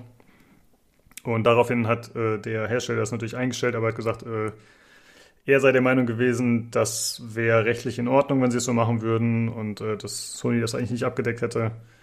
Aber okay, auf einen äh, Rechtsstreit wollten sie sich auch nicht einlassen. Ähm, ja, wir hatten in der Vergangenheit schon ein bisschen äh, gemutmaßt, dass äh, sowas passieren könnte, beziehungsweise dass solche Sachen angeboten werden. Und ich habe jetzt äh, die Tage auf PC Games, glaube ich, sogar ein Video gesehen, äh, wo gezeigt wurde, dass sich von dem Controller, der ist ja so weiß mit so einem schwarzen Stück, wo dann die äh, Sticks eingelassen sind, und das schwarze Stück kann man auch relativ einfach entfernen. Also auch der scheint wieder ein bisschen modular zu sein. Das heißt, du kannst dann das Panel abnehmen, dann kannst du zum Beispiel andere Sticks einsetzen theoretisch oder eben auch andere Farben anpassen und so. Und äh, ja, das lässt ja eigentlich auch wieder Third-Party-Zeug zu. Und ich bin der Meinung, dass Sony jetzt langsam mal mit was rauskommen sollte. Denn jetzt gibt es schon, äh, ja, halt Drittanbieter, die solche Sachen herstellen und gegen den einen könnte Sony jetzt halt vorgehen, aber ich denke mal, das wird auch auf Dauer nicht möglich sein, weil das wahrscheinlich auch nicht immer alles online angeboten werden wird. Also ich denke mal, irgendwann gehst du halt auf irgendeinen äh, Flohmarkt, Schwarzmarkt in Taiwan, was weiß ich, und dann kriegst du sowas da halt einfach. Wäre noch viel besser. Äh, ich, ich gehe doch noch online, ähm, aber ich lade mir äh, das File für den 3D-Drucker runter und gut ist. Oh ja, stimmt. Ja, das wäre auch sehr, ja, sehr Ich meine, das ist ein Plastikpanel, was willst du machen? Genau. Und äh, deswegen finde ich, Sony müsste da bald mal was raushauen. Ja, also die, ich weiß ja nicht, ob die was planen, aber ich finde, sie müssten es eigentlich machen. Sie müssen sagen, ey, wir haben hier Design 1, 2, 3, das sieht anders aus von der Form her, das bietet individualisierte Farben, vielleicht sogar irgendwelche Prints äh, von God of War bis was weiß ich. Die Leute reißen ihnen das doch aus den Händen. Selbst mm, Olli, ja. der, Olli bestellt das Ding direkt. Der hat zwar noch keine Playstation zugesagt, aber hier so ein schönes Design, da ist er doch direkt dabei. Olli, die Panels kommen auch am 19. ich habe ich hab schon äh, Pennies, äh, ja, Pennies, ich habe Pennies bestellt. Ich habe Panels bestellt beim, beim Robert, der macht mir mit dem PCGC-Farben, macht er mir Side-Panels ja, für die PS5 genau. fertig. Oh. Ja, ganz, ganz klare Deal, Robert, ne? Master, wunderbar, ist gebucht. Ähm, ja, ähm, das Witzige ist, dass ich ja noch so mutig in einer der vergangenen Folgen gesagt habe, ja, da kann ja quasi, können ja andere Firmen dann locker Panels anbieten, äh, es sei denn, Sony was dagegen, aber warum sollten sie denn, ne? Ja, offensichtlich, ähm, ähm, äh, Analyst oder oder sonst was werde ich nicht mehr im Leben. Immer wieder glatt ins Klo gegriffen mit der mit der Vora meiner Voraussehung. äh, sie haben anscheinend doch was dagegen. Ne? Aber ich bin, bin eigentlich auch der Meinung, jetzt auf irgendeinem Graumarkt oder sonst was werden irgendwelche Panels auftauchen, weil die Befestigung ist nun leicht, wohl leicht abzugucken und auch wohl nichts kompliziertes. Und der Rest ist auch relativ bekannt und dann werden schon irgendwelche Panels da irgendwo auftauchen. da kannst du auch zu einer dunklen Kaschemme, dunkle Ecke gehen hier in der Großstadt, kannst sagen, hast du mal ein Panel, ne? Und dann äh, zieht er so unter seinem Trenchcoat ein Zeitpanel von der PS5 raus, ne? So, also das ist so, das ist, äh, weißt du in Zukunft, wie das läuft. Aber ist schon, ist schon komisch, ja. Ich hätte eigentlich auch ähm, gedacht, dass die da nicht ganz so steil gehen, aber ja, so kann man auch, Also, also, also wundern tut mich das eigentlich gar nicht, weil okay. ich meine, ist doch logisch, ähm, dass Sony ich meine, dass diese Panels irgendwie so einfach austauschbar sind, heißt ja noch lange nicht, dass Sony keine eigenen verkaufen will mal später oder lizenzieren will, äh, dass welche verkauft werden können von einem, von einem Third Party. Und dann müssen sie ja eigentlich dann gegen, gegen andere Firmen vorgehen. Ich meine, wenn jetzt irgendeiner das eben in der dunklen Kaschemme mit seinem eigenen 3D-Drucker irgendwo druckt, da können sie natürlich nichts dagegen machen, aber das ist ja noch eine andere, das ist ja nicht der Hauptabsatzmarkt für sowas. Ähm, also ich denke, dass Sony früher oder später ihre eigenen individualisierten Panels anbieten will und wird. Äh, oder wie gesagt, an einen offiziellen Third-Party-Hersteller lizenziert und da auch noch Kohle mitmacht. Das hm. ist der einzige Grund, wieso die das jetzt, äh, wieso die das jetzt hier im Keim ersticken wollen erstmal. Da gehe ich auch von aus. Nur wie gesagt, ich finde, sie sind zu spät. Hätten sie vorher schon machen sollen, mitbewerben sollen, hätte man direkt quasi zum Release mit anbieten können. Naja, mal ja. schauen, was da kommt in Zukunft. Also ich finde die Idee richtig cool, weil ich glaube, von offizieller Seite gab es sowas bisher noch nicht. Ne? Also es gibt ja die, die Xbox Elite Controller, glaube ich. Ich glaube, die werden irgendwie, die sind offiziell lizenziert, soweit ich weiß. Und du kannst ja auch so einen Xbox Controller zum Beispiel irgendwie farblich zumindest anpassen, aber das ist dann jetzt auch nicht so die große Änderung. Und es gab natürlich immer so Sondereditionen, wie jetzt zuletzt die Xbox One Cyberpunk Edition oder eben auch Playstations in gewissen Designs. Aber so richtig ja, so individualisierbare Sachen waren, glaube ich, bisher nicht im Angebot. Ich hoffe, dass da bald was kommt. Würde ich auf jeden Fall cool finden. Ja, wer meinte denn, war das bei uns auf dem Discord? Ich weiß gar nicht mehr, wo es geschrieben war, aber irgendjemand sagte auch, die Dinger müssten eigentlich relativ gut zu lackieren sein, weil äh, weiß als Grundton schon mal gut ist. Ähm, und jo, wenn du da ein bisschen geschickt bist und dir Spulfarbe kaufst, kannst du das natürlich auch machen. Ja, das war das erste, was ich machen werde. Das Ding da ist, die nagelneue Konsole erstmal schön mit schlechten alten Farbdose von unten 20 Jahre alt erstmal überlacken. So direkt na, du, aus. Na, na, na, du kannst ja die, die Panels kannst du ja, äh, kannst du ja abnehmen anscheinend. Also ich, ich hätte es vorher schon abgenommen, keine Angst. Ich wollte nicht die ganze PS5 dahinstellen. Ja. einmal einmal kackbraun lackieren in diese Staubsaugerlöcher rein. Ja, ja, aber das Ding hat ja, das Ding hat ja diese, hat ja diese, diese Staubfallen, haben sie ja gesagt, ne? Da Eben, hoffe ich mal, genau. dass er über überflüssige Lack natürlich da äh, unten abtropft, sonst verklage ich die, ne? Ist doch logisch. Ja, das passt schon, macht nix. Äh, nimm so einen Flüssigmetalllack, dann hast du noch bessere Wärmeleitungen in der Konsole. Ich werde so lange reinspulen, bis das SSD-Fach voll läuft. Ist ja eh erst noch gesperrt, also passt ja. ja. Mal gucken, ob der Nino die Folge im Ganzen anhört. Der bricht wahrscheinlich gerade komplett zusammen. Ich, äh, ich lass mir von einem, ich lass mir von einem Menschen nichts sagen, der einen armen Intel-Prozessor als, als äh, Untersetzer für ein, ein Tischbein mir am Foto gezeigt hat, ja. Äh, da muss ich mir tiefste verwehren, da stand mir Tränen in die Augen. So, muss ich mal raushauen. Äh, ich habe tatsächlich noch einen interessanten Kommentar gelesen zu der PlayStation und zwar haben ja die Panels oder beziehungsweise auch der Controller, die hatten ja so ganz kleine Gravuren da drauf äh, von den PlayStation-Symbolen, also jetzt äh, von den äh, Buttons, also das X-Viereck und so weiter und so fort. Und ich habe äh, dazu einen Kommentar gelesen, dass jemand meinte, der Grund dafür könnte sein, dass sie verhindern möchten, dass jemand einfach ihre Molds, also ihre Gussform klauen kann sozusagen, weil das halt schon sehr aufwendig ist, sowas Detailliertes zu gestalten. Und so könnten sie quasi auch äh, quasi ihre Originale von Third-Party-Sachen auseinanderhalten und so könnten das halt auch äh, Fans feststellen, ob sie eben Kopien kaufen oder Originale. Fand ich ganz interessant als Theorie. Ja. Hm. Kannst du auch deine eigenen Molds dann reinmachen. Ja, ja. In deine, in deine Custom Panels. Ich mach, ich mach große Xbox-Logos drauf. ja, okay. äh, Ich würde sagen, wir gucken mal, wenn äh, sich da was ergibt, wenn da was angeboten wird, dann sprechen wir wahrscheinlich nochmal drüber. Und Ich, äh, ja, ich werde sie abbauen, ich werde die Dinge abbauen und berichten. Ich werde Fotos zeigen, ob das Ding da ist, wie ich das Ding abbaue, abmontiere die Seitenpanels und triumphierend hier im Stream schwenken. Ja, wir gehen eh davon aus, Olli, dass du dann so einen Teardown machst erstmal auch. Neues Mit deiner. Playstation. So, je, jedes Garantiesiegel, was über der Schraube ist, also stechen erstmal so, aber da kannst du auf Gift aufnehmen. Ja. ja gut, äh, das waren die News.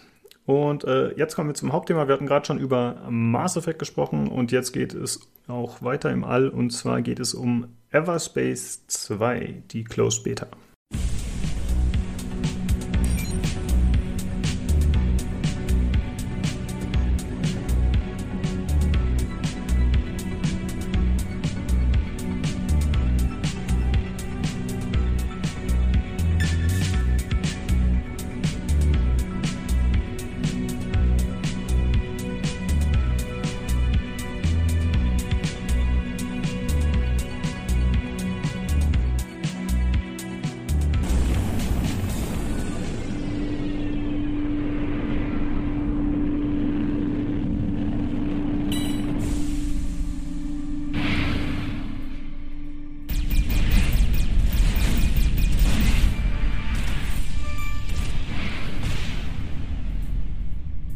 Ja, das hast du wunderbar anmoderiert. Ähm, Lob dafür. Ja, Everspace 2, da wird der eine oder andere sagen, Everspace 2, hä, das war doch irgendwas, was verschoben worden ist, angeblich wegen Cyberpunk, ne? Da war doch was, ne? Ja, ist richtig, der Early Access wurde verschoben. Ähm, ob das wegen Cyberpunk war, weil äh, manche haben gemustmaßt, ah, das haben die bestimmt verschoben, weil das Ding einfach noch nichts taugt und nicht läuft. Das ist wahrscheinlich der wahre Grund. Äh, Da kommen wir noch zu hier. Ähm, die Early Access ist verschoben, oder das das Early Access, die Early Access, ist egal. Ähm, aber die Closed Beta für Bäcker, die ist rausgekommen und ähm, ich bin offensichtlich äh, Bäcker, ich habe selber halb vergessen, aber ich hatte plötzlich eines Tages in meinem äh, Mail-Eingang einen Steam-Key zur Closed Beta von Everspace 2, äh, wo ich wohl äh, offensichtlich bei meinem Pledge-Level berechtigt bin zu. Wieder was gelernt. Ähm, ja, ich bäcke hin und wieder auf Kickstarter Sachen, die ich dann nicht spiele, das hat bei mir Tradition.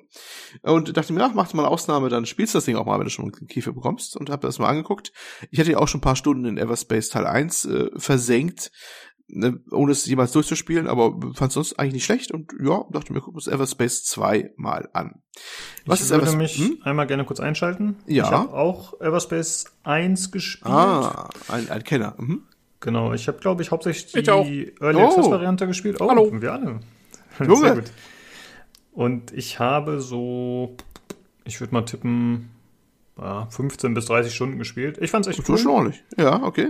Ähm, aber ich bin auch nicht bis zum Ende gekommen, genau wie du. Aber du kannst mich vielleicht korrigieren, weil ich glaube, so viele Stunden hatte ich in Everspace 1. War schon ein paar Stunden, aber so viele glaube ich auch nicht. Dann kannst du vielleicht mich korrigieren, wenn ich was Falsches jetzt sage. Das ist ganz gut so. Da haben wir ja, da haben wir jetzt einen neuen Fachmann gefunden. Wunderbar. Da kann ich ja eigentlich dann, boah, kann ich ja ganz lazy jetzt durchgehen. Also, Ja. Everspace 2 ist ein ähm, Space Shooter, ähm, ein, diesmal ein Open World Space Shooter, kann man sagen.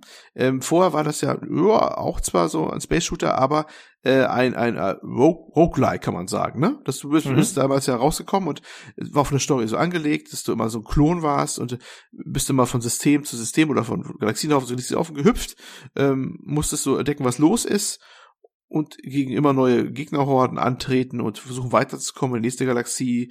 Manchmal ging es auch ohne Kampf, muss man ein bisschen so gucken. Zwischendurch auch so Story getrieben, manchmal auch so ein paar Zwischenevents. Und äh, es Sterben war Programm. Ne? Du hast aber dich in der Zeit verbessert, weil du immer neue Sachen aufgesammelt hast und neue Fähigkeiten erlangt hast und kamst irgendwann immer weiter. Das ist also Everspace 1 so ganz äh, kurz zusammengefasst. Übrigens Mhm. entwickelt vom Entwickler äh, Rockfish Games in Hamburg. Ja, ist also ein deutsches Gewächs, ja, urdeutsches Gewächs. Ähm, das Studio ging aus äh, Fish Labs Entertainment äh, hervor. Also die Gründer äh, von Fish Labs Entertainment sind aber da raus und haben dann Rockfish Games neu gegründet. Ich glaube, die haben den Laden verkauft oder irgendwas war.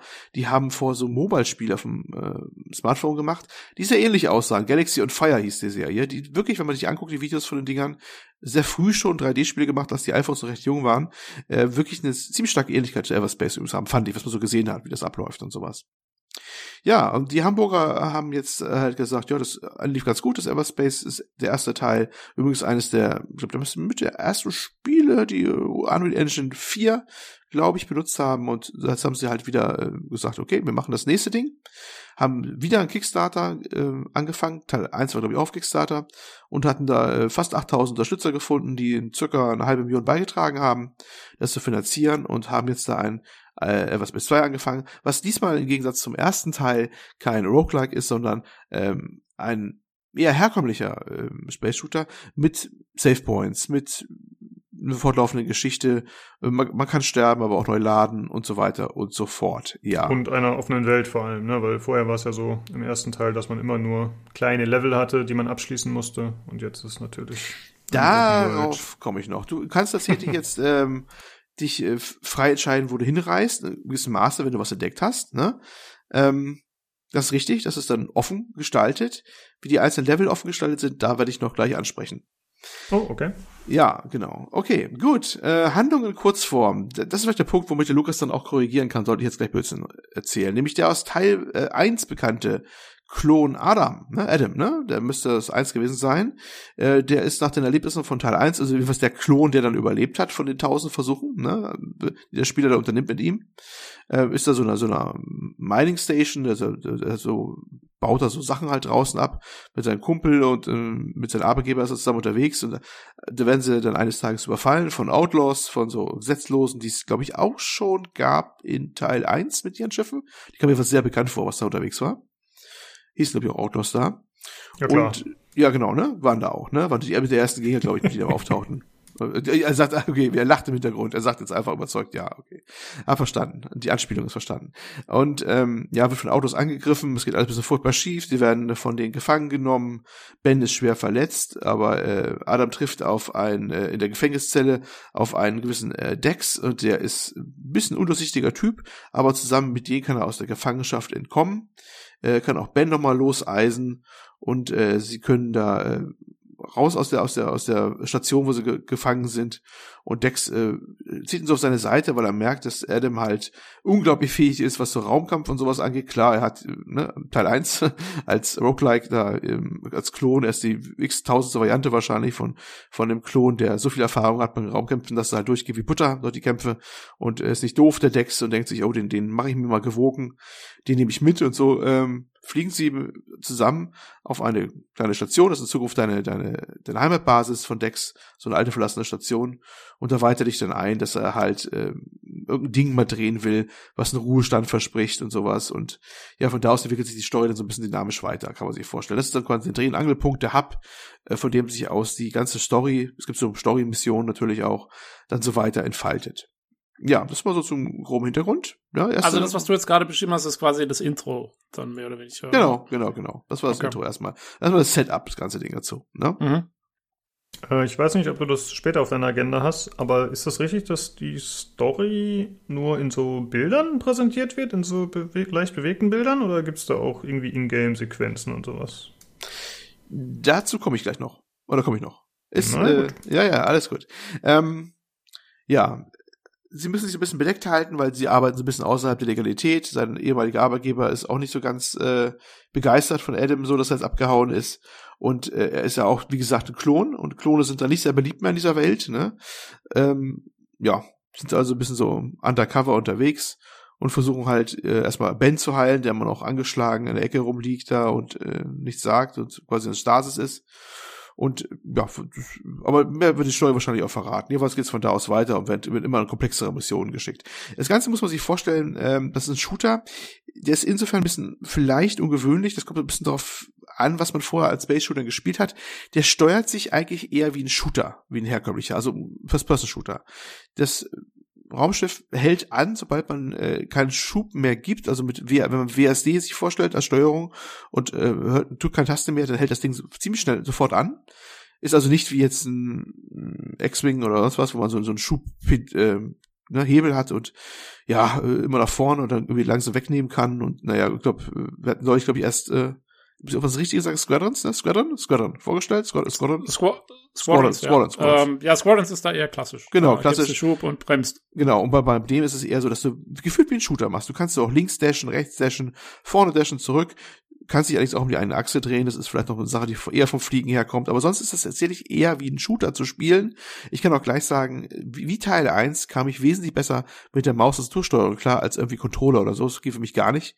Maus-Tastatur weil war irgendwie das Auch die das Drehung ist relativ direkt bei dem Spiel, ne? Das ist ja nicht Ja. so auf Joystick ausgelegt oder sowas. Fand ich auch. Das ist, das Ding ist, ist wirklich so, es, es willst mit Maus, äh, Tastatur gespielt werden, obwohl es ja auch Konsolenversion, zumindest von Teil 1 gibt. Ich glaube, Teil 2 ist auch angedacht, dass er das bekommen wird. Und da frage ich mich immer, wie die das machen wollen, weil ich finde, dieses ganze Art, wie das Ding sich steuert und navigiert und so, äh, ist, also vom Feeling her ist das irgendwie schon Maus-Tastatur, aber naja, gut, das ist vielleicht auch persönlich Präferenz. Wir Also ich hatte rumreiten. den ersten Teil mal mit dem Controller ausprobiert. Ja, Und weil ich dachte, das würde gut funktionieren, weil es eben so sich direkt steuert. ja. Und ich muss zugeben, ich hatte dann auch das Problem, dass ich mit Maus und Tastatur besser klarkam, aber es liegt, glaube ich, auch einfach an meinem Skill mit dem Controller. Und ich glaube schon, dass das Spiel ganz gut dafür eigentlich geeignet ist, weil es eben so direkt ist und weil es so unkompliziert ist eigentlich. Wie du schon sagst, es ist ja eher ein Shooter als irgendwie eine Simulation oder ein Flugspiel. Ja. Und deswegen glaube ich, könnte es ganz gut funktionieren. Ja, mal gucken. Gut, äh, sei es drum. Also die Steuer, die Steuer macht auch tatsächlich Sinn, weil man muss manchmal auch in enge Räume rein, Höhlen oder sowas oder Innenräume von Stationen. Und da muss man ja so, ne, vorwärts mal links, rechts, zur Seite mal so Schub geben und äh, darf nicht so reinbrettern und sowas. Also die Steuerung macht schon Sinn, wenn man sie einmal kapiert hat, warum sie so ist, wie sie ist. Aber man muss sich ein bisschen daran gewöhnen, finde ich, wenn man woanders herkommt von der ganzen Geschichte. Ne? Ähm, längere Strecken zwischen Systemen legt man so ein Warp-Zeug, das ist, glaube ich, nicht weiter überraschend. Ne? Ich glaube, Sprungtor gibt's auch. Da gibt's noch so eine, so eine Art Zwischenwarp, so, so, ein- so, ein- wenn man in ein System ist, so, so ein Schnellfliegen, aber nicht direkt ein Warp ist. Geht natürlich nur, wenn man nicht gerade in einen Kampf verwickelt ist. Ne? Das ist ja eine klassische, auch klassische Methode. Du kannst nicht raus in der Regel, äh, wenn Feinde direkt neben dir sind oder so, weil das wäre dann immer zu leicht, dann gleich da wieder rauszugehen. Ja, und das ist auch die grundsätzliche Art und Weise des Reisens bei der ganzen Geschichte. Man steuert halt die ganzen Planeten so an, die in Missionszielen gegeben sind, auf der Karte, kann die markieren, wählt die aus, Autopilot und dann geht's halt eigentlich fröhlich ab. Jo. Aber du hast, Mhm. also, äh, was eben der Lukas vorhin schon gefragt hat, und äh, jetzt interessiert mich auch wirklich, ähm, du hast eine Open World, hört sich so ein bisschen an wie Freelancer, so Open World mit Sprungtoren, äh, wo Systeme mit Sprungtoren irgendwie verbunden sind, oder wie muss man sich das dann vorstellen? Gut, äh, da ihr so penetrant nachfragt, äh, ziehe ich den Ja. Punkt vor. Das brauchen wir jetzt. Die Info brauchen wir jetzt. Ja, okay. Also, warum ich beim, beim Open World Aspekt so ein bisschen gezuckt habe, ne? Äh, ja, du kannst äh, überall zwar hinreisen mit den verschiedenen Reisemitteln, die es da halt gibt, also überwiegend halt diese Überlichtgeschwindigkeit, vielleicht später auch diese Sprungtore. Ich habe das jetzt vielleicht nicht, weiß nicht, sechs, sieben, acht Stunden gespielt, diese Close Beta, die auch noch nicht complete ist, ne? Also das ist tatsächlich eine Beta, da fehlt auch noch einiges. Es gibt auch Sprungtore, wahrscheinlich muss man die dann später auch brauchen für das nächste großen Cluster, von dem man ansteuern kann. Ähm, aber wenn man die einzelnen Systeme dann reinfliegt, dann gibt es tatsächlich einen Ladebildschirm oder das Bildschirm wird einmal schwarz und dann lädt eigentlich eine Instanz. Und das ist dann das System. Es ist also jetzt nicht ein System mit mehreren, mit Sonnen und vielen Planeten, sondern einfach quasi jetzt so ein bestimmtes Gebiet, äh, eine Station vielleicht, so ein bisschen Asteroiden drumherum oder ein paar Trümmerteile und das war's. Und das ist wirklich ein abgeschlossene, äh, abgeschlossenes Areal. Und wenn du über das Areal hinausfliegst, ist es gegenwärtig zumindest in der Beta so, dann siehst du eine kurze Cutscene, wie das Schiff einmal umdreht und wieder zurückfliegt. Also du merkst schon sehr deutlich, das ist dann ein abgesperrtes Areal. Das ist nicht, nicht mehr offen an dem Punkt. Ne? Hm. Inso- Okay. Also insofern. Also eigentlich, hm, eigentlich fast dann doch ein bisschen so wie, wie der erste Teil. So Genau. Ungefähr. So, das waren Genau. ja auch so kleine Gebiete um eine Station rum. Ja. Ja, das kann man Okay. so sagen. Also es ist eigentlich da eigentlich sehr konventionell aufgehalten. Du kannst zwar überall hinreisen, aber es ist nicht so, dass du ein System bist und könntest sagen, ja, rein theoretisch könnte ich jetzt meine Nase vom Schiff da ausrichten und äh, könnte die nächsten tausend Jahre Echtzeit mein Schiff da einfach fliegen lassen und wenn wir zu anders ankommen. Nee, nee, es geht nicht. Es ist dann schon ein installiertes Gebiet und ähm, da gibt's halt unsichtbare Grenzen drumherum. Ob das jetzt so, so stumpf bleibt wie jetzt, dass das Schiff einfach umdreht, so, da steht noch Work in Progress, wenn das passiert und sowas. Weiß ich nicht, aber momentan sieht es so aus, dass es schon Konzept wäre, dass das äh, halt äh, so sein soll, dass das halt so instanzierte Gebiete sind. Deswegen ist für mich nicht so ganz Open World, verstehst du? Das ist irgendwie so, Nö, ja, hm. ne? Das ist so äh, doch ein bisschen, bisschen limitiert, so ein bisschen auch. Okay, das finde ich äh, tatsächlich enttäuschend, weil ich bin die ganze Zeit von Open World ausgegangen, was weil ich meine, das gibt einem halt dann auch gefühlt die ultimative Freiheit. Aber was bedeutet das denn so für die Größe so einer Instanz? Also im, ich würde sagen, im ersten Teil war es so, dass man in fünf Minuten vom einen bis zum anderen Ende geflogen ist oder ein zehn. Ja, ist jetzt auch Und, so ungefähr. Ja. Okay, krass. Und heißt das, ich kann wieder zurück in den Bereich, wenn ich den verlasse, oder ist er dann weg? Nein, nein, der ist da. Also zumindest okay. die ähm, ähm, relevanten Punkte, die auf der Karte eingezeichnet sind, äh, sind für dich jederzeit erreichbar. Ne? Wenn es die Story dagegen spricht oder sowas, aber sie sind da, sobald die entdeckt worden sind. Ähm, es gibt so, kann man auf dem Weg dahin entdecken, manchmal so spontan Begegnungen. Also es gibt dann so ein Distress Call, also Notsignal zum Beispiel oder sowas. Mhm. Das sind dann instanzierte Gebiete, die sind natürlich nur für diesen Augenblick dann da. Klar, also ein Frachter wird überfallen im Weltraum oder sowas. Ist klar, dann steuerst du da den an, setzt den Autopilot nochmal schnell um, statt das andere wird das andere angesteuert, kommst dann rein, wieder wird der Bildschirm einmal kurz schwarz, komm wieder ran, kommst du ins Gefecht rein, äh, ist natürlich auch abgestecktes Areal ist, und wenn du es geschafft hast, bist du wieder raus und dann ist das, dann ist das wirklich dann weg, weil das natürlich auch eine Art Zufallsbegegnung im Weltall war. Aber letztlich mit der gleichen Technik. Es ist dann so ein interessiertes Gebiet, wo man das äh, auf dieses Gefecht dann halt trifft oder sowas. Ne? Mhm. Und weißt du schon, ob die Gebiete von Hand gebaut sind oder zufallsbasiert? Also jetzt nicht von diesen Distance Calls, sondern generell? Weiß man das? Also die, also die, die, die Gebiete selber, die Main, also sagen wir Hauptgebiete, ne, äh, würde ich sagen, definitiv handgebaut, weil die sind, mhm. äh, das also, sehen jedes Mal gleich aus zumindest und sieht auch so aus, wie es handgebaut wäre. Ist auch okay. von der Story her, zum Beispiel ist irgendwas, da ist ein Gebiet, da ist ein äh, abgestürztes Sprungtor auf dem Planeten gelandet und sowas. Also das ist so gestaltet dementsprechend auch oder so. Oder in einer Mission kommst du raus, da ist es so, so, so ein Space Fog, ne, der typische, also äh, ominöse Weltraumnebel, den man oftmals gerne in Filmen und Spielen sieht. Und es wird auch kommentiert vom Spieler, äh, von der Figur halt und sowas auch, ne. Also das ist schon per Hand gebaut.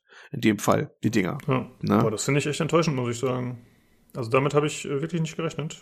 Das äh, lässt mich fast ein bisschen zweifeln, ob ich das Final spielen möchte.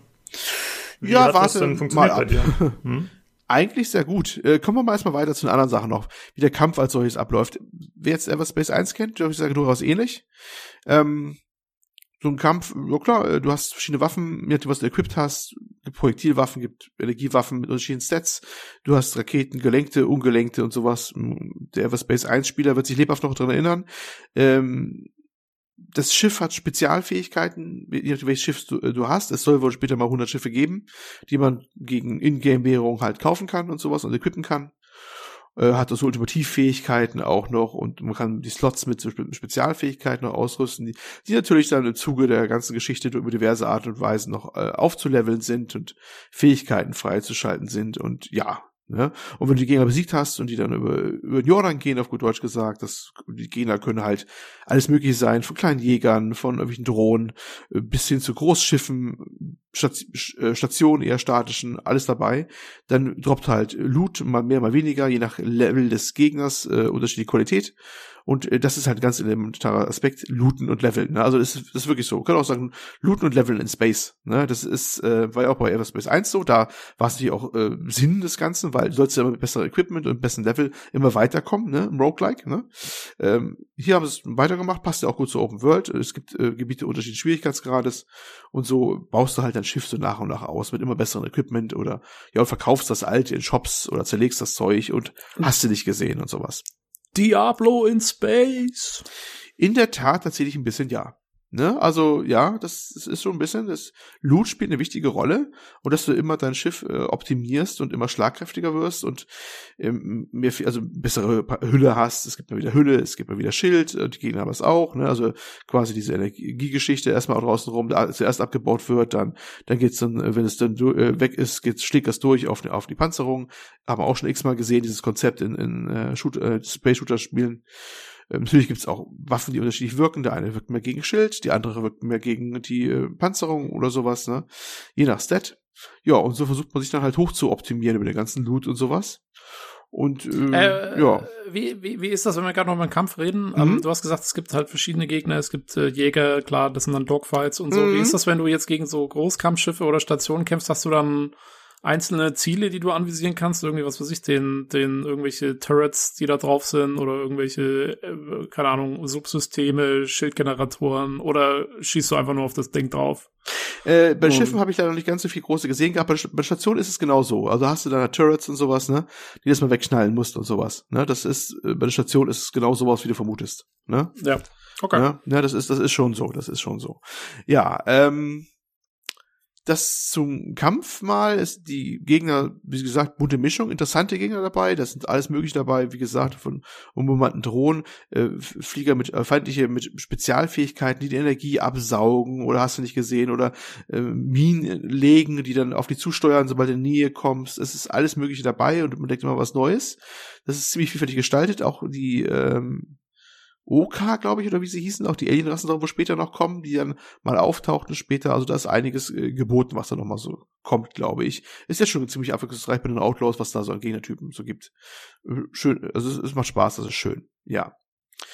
Ähm, wird übrigens wahlweise in Third und First Person gespielt. Man kann auch in die Cockpit-Perspektive wechseln, das man nebenbei gemerkt. Das ging Teil 1 ja auch schon, ne? Dass man das auch. Ach so, aber äh, im Default ist bist du Third Person, oder? Also wenn du anfängst im Spiel, ist erstmal Third Person, ja.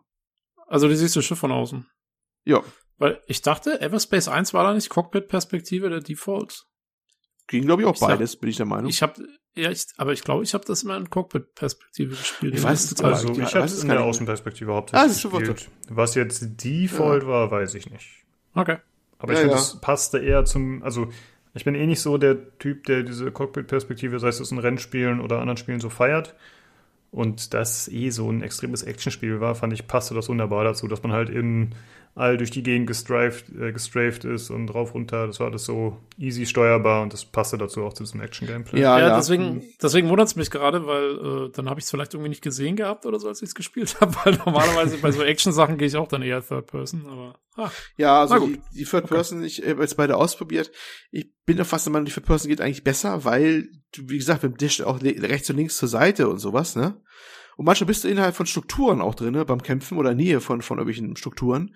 Äh, du hast eine bessere Übersicht, ne? Third Person. Mhm, das ist finde ich schon meistens sinnvoller, weil das andere auch ein bisschen immersiver ist. Aber man kann jederzeit schnell mit dem Tastendruck wechseln, also so gesehen. Aber nett ist es haben, ne? Und dass wir auch ein Cockpit modelliert haben. Ich weiß nicht, ob das Cockpit jetzt mal anders ist, je nach Flieger, keine Ahnung, das habe ich noch nicht ausprobiert. Ich habe immer noch den ersten, das, die sind ziemlich teuer, die Flieger. Man muss einiges zusammensparen. Ich hätte mir vielleicht einen leisten können, aber die fand ich von den Stats gar nicht so stark, was ich überhaupt keine Lust hatte, den zu wechseln, ehrlich gesagt. Jo, ne? Gut, ähm, Missionen, wie schon angedeutet, es gibt Domain-Missions, die sind für den Storyverlauf wichtig. Ne? Ähm, Nebenmissionen, das ja, verschiedener Form. Es gibt Missionen, äh, die kann man, die sind generisch, die sind ähm, Jobs nennen sich die. Das sind immer so gleiche, bringen fünf Sachen von da nach da, wenn du sie hast, oder besorgen sie das und liefern sie ab. Sehr ähnlich wie bei Elite oder Rebel Galaxy Outlaws, genau solche Dinger, ja, die immer so generisch reingepumpt werden oder sowas. Gibt's auch, um halt grinden zu können, endlos, das ist da. Es gibt diese Zufallsbegegnungen halt unterwegs, gibt es in verschiedener Art und Weise. Ähm, es gibt, ja, wenn man fremde Systeme entdeckt, kann man rein ohne Auftrag und kann da aufräumen und, und und äh, Kämpfe annehmen. Äh, übrigens äh, ganz interessant, wenn man ein, ein was entdeckt unterwegs und dahin steuerte, dann sieht man schon ein Level, da wird immer angezeigt, was für ein Level das ist. Das ist insofern interessant, weil ist der Level dann mal ein, zwei schon höher als man selber, kann das übel nach hinten losgehen. Die können dann ziemlich schnell zerlegen. Also das empfiehlt sich da schon sehr, meiner Meinung nach, auf den Level zu achten, wo man hinsteuert, welches System. Das wird immer direkt so eingeblendet, also ganz gut, das hat man dann ganz gut im Griff bei der ganzen Aber Geschichte. sowas, sowas wie Handel oder so gibt's nicht. Doch, doch, doch, klar. Du kannst Sachen einkaufen und anderswo verkaufen. Das würde schon gehen. Also die Elite Light ist durchaus möglich und gibt auch Jobs, die genau sowas verlangen. Das dann heißt, äh, bringen sie ähm, fünf, weiß nicht, Silber zur der Station und verkaufen sie es da. Ne? Gibt noch eine Prämie oben drauf, fertig. Ne? Äh, das ist durchaus möglich. Es soll später auch, habe ich zumindest gelesen oder auch in Interviews gehört, auch Schmuggel geben und sowas, was dann Standing wieder auch negativ oder positiv beeinflussen kann. Es gibt auch Fraktionssysteme übrigens, wie dann Standing zu einzelnen Fraktionen ist. Das gibt's auch. Habe hier noch keine große okay. Rolle gespielt, weil ich eigentlich nur eine Fraktion in der Gegend habe. Das ist die, wo ich gerade abgehauen bin, eigentlich die, die, die, die Firma, die mich aber auf mysteriöse Art und Weise gar nicht mehr so wirklich kennt. Er selber hat nur kommentiert, ach, die haben so schlechte Datenbanken, die haben mich schon vergessen, so ungefähr, äh, was auch immer. Ähm, ja, was dem, was ich entnehmen konnte, dem Material, was ich gelesen habe und gehört habe, soll es später wirklich verschiedene Fraktionen geben und auch wirklich Sinn machen, Sachen zu handeln. Man kann wohl auch Sachen später clever craften und sowas und die dann verkaufen. Das soll wohl auch gehen. Habe ich gehört. Konnte ich aber ausdrücken, muss ich sagen, in dieser Beta nicht probieren, weil entweder Zeit noch nicht weit gewesen ist oder das vielleicht noch gar nicht drin ist. In vielen Sachen steht auch noch Work in Progress drüber, also kann es durchaus sein, dass es einfach noch nicht da ist. Bei der ganzen hm. Geschichte. Ja, ähm, noch ein kleines Wort äh, zu äh, den Schiffen und den Waffen vielleicht. Ähm, im, auf Kickstarter fiel auch mal der Begriff, dass es ein RPG, also ein Role-Playing-Game wäre. Das hat mich ein bisschen überrascht, denn davon hat es eigentlich nicht viel an sich, obwohl auf andere Art und Weise dann wieder doch, denn ich würde behaupten, dass das Schiff ist der Charakter. Das ist, das, das kann man ausrüsten, das kann man bessere Stats kriegen. Ähm, die, die Items, die man ausrüstet, sind relativ komplex, weil die auch so Nebeneffekte haben. Äh, zum Beispiel kann es sein, dass du irgendeine Waffe montierst und als ne negativen Effekt hat sie minus 20 äh, Prozent bei Traktorstrahlreichweite. Das ist der Strahl, den man braucht, um den Loot ranzuziehen, weißt du? Also die haben also immer so, so verschiedene Werte und du musst natürlich immer jonglieren, ob du sagst, ne, nützt mir jetzt fünf Prozent mehr Schaden was, wenn das andere jetzt zehn Prozent schlechter wird und solche Sachen. Ne? Deswegen, ja, könnte man fast schon sagen, wenn man dann die ganzen, das Schiff so designt und sich durchkonfiguriert, dass das Schiff eigentlich der Hauptcharakter ist und nicht die Personen, die da handeln und sprechen und tun und machen. Aber mhm. ob man deswegen Roleplaying-Game sagen muss, die haben echt den Begriff mal irgendwo erwähnt auf Kickstarter, keine Ahnung. Fand ich ein bisschen übertrieben, aber sei es drum. Wenn, wenn dann ist es das Schiff. Ja, du hattest ja gerade schon angesprochen, dass es sehr viele verschiedene Schiffe geben wird. Mhm. Ähm, ich würde jetzt mal davon ausgehen, die unterscheiden sich im klassischen Sinne. Äh, das eine ist wendiger, das nächste hat mehr Panzerung, mehr Bewaffnungsoptionen und so weiter und so fort, oder? Also die, die ich bisher gesehen habe, ich habe nur einen Shop bisher gefunden, da war noch alles die kleine Jäger drinne, aber ich habe mal irgendwo gesehen, später gibt's auch durchaus dickere Brummer. Ob es gleich Richtung Kreuzer geht, weiß ich nicht. Ich glaube, es sind alles Sachen, die ungefähr zumindest von der Spielmechanik Sinn machen, dass du ja da ein Schiff steuerst, was ja irgendwie mit der Mechanik und der Art und Weise, das zu steuern, auch Sinn macht, ne? Aber es sollen auch welche da, die ein bisschen, wo ich ein bisschen, bisschen wumsiger daherkommen, also ein bisschen dicker mhm. daherkommen, ne? Ja. Das ist wohl schon durchaus, äh, durchaus gedacht, ne? Ja, ähm, was haben wir noch? Äh, es gibt netterweise gibt es auch so Sachen wie Umgebungsrätsel tatsächlich. Also du kannst auch im System rein und wenn du da irgendwie die, die Gegner auch besiegt hast, wenn überhaupt welche da waren, dann äh, siehst du so, okay, da ist äh, liegen irgendwelche Power Cells, also Batterien rum und da sind irgendwelche Sockets, also Sockel.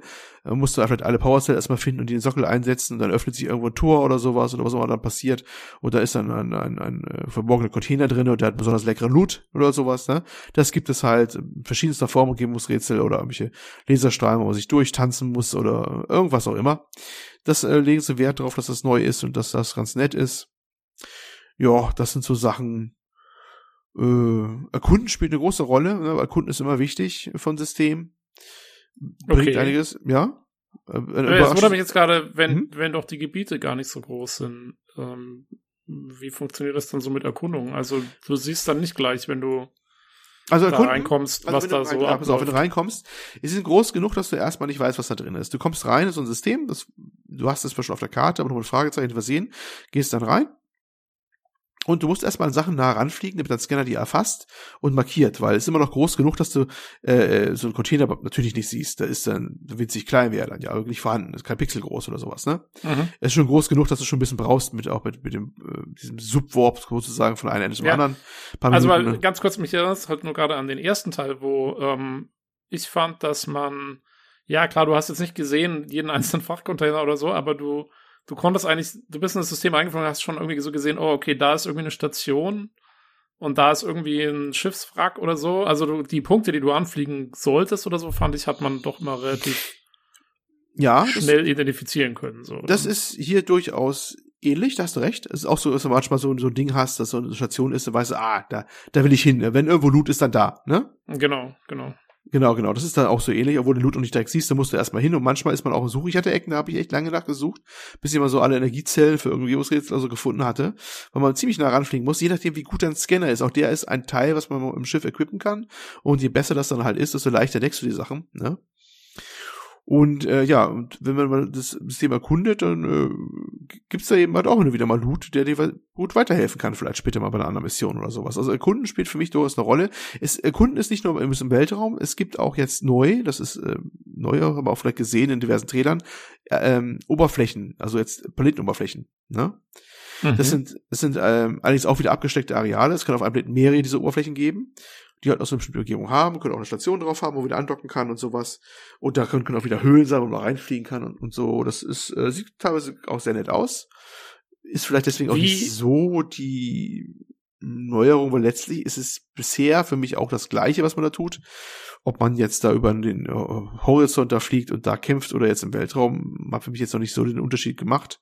Außer, dass du wahrscheinlich nicht da unten in den Boden reinrammen sollst oder sowas. Aber vielleicht war gar nicht der Unterschied gar nicht mal so groß. Aber sie ist ganz nett und äh, ist so ein bisschen was anderes. No? Also wie, wie, wie, wie muss ich mir das vor, wie integrieren die sich dann in die, in die, in die andere Welt? Ist es dann so, dass du auf so einen Planeten zufliegst und dann wird der Bildschirm wieder schwarz und genau. dann bist du in dem Bereich, wo der Boden unten ist, ja. sozusagen? Es ist nicht nahtlos. Okay. Es ist kein No Man's Sky, wo du von oben bis unten nahtlos durchfliegst. Ja, okay. Ne, also es ist dann wieder eine Instanz, die dann geladen wird wieder äh, und dann bist du halt äh, auf, auf Planeten dann in, in, in, genau über den, den Punkt halt und ist auch wieder endlich dann diese Umgebung, wo du bist. Und da kann ein Planet auch durchaus mehrere haben auf den, glaube ich, auf dem Planeten. Ne? Ja, das ist, das ist eigentlich so, auch hier wird das dann konsequent durchgezogen mit den instanzierten Bereichen.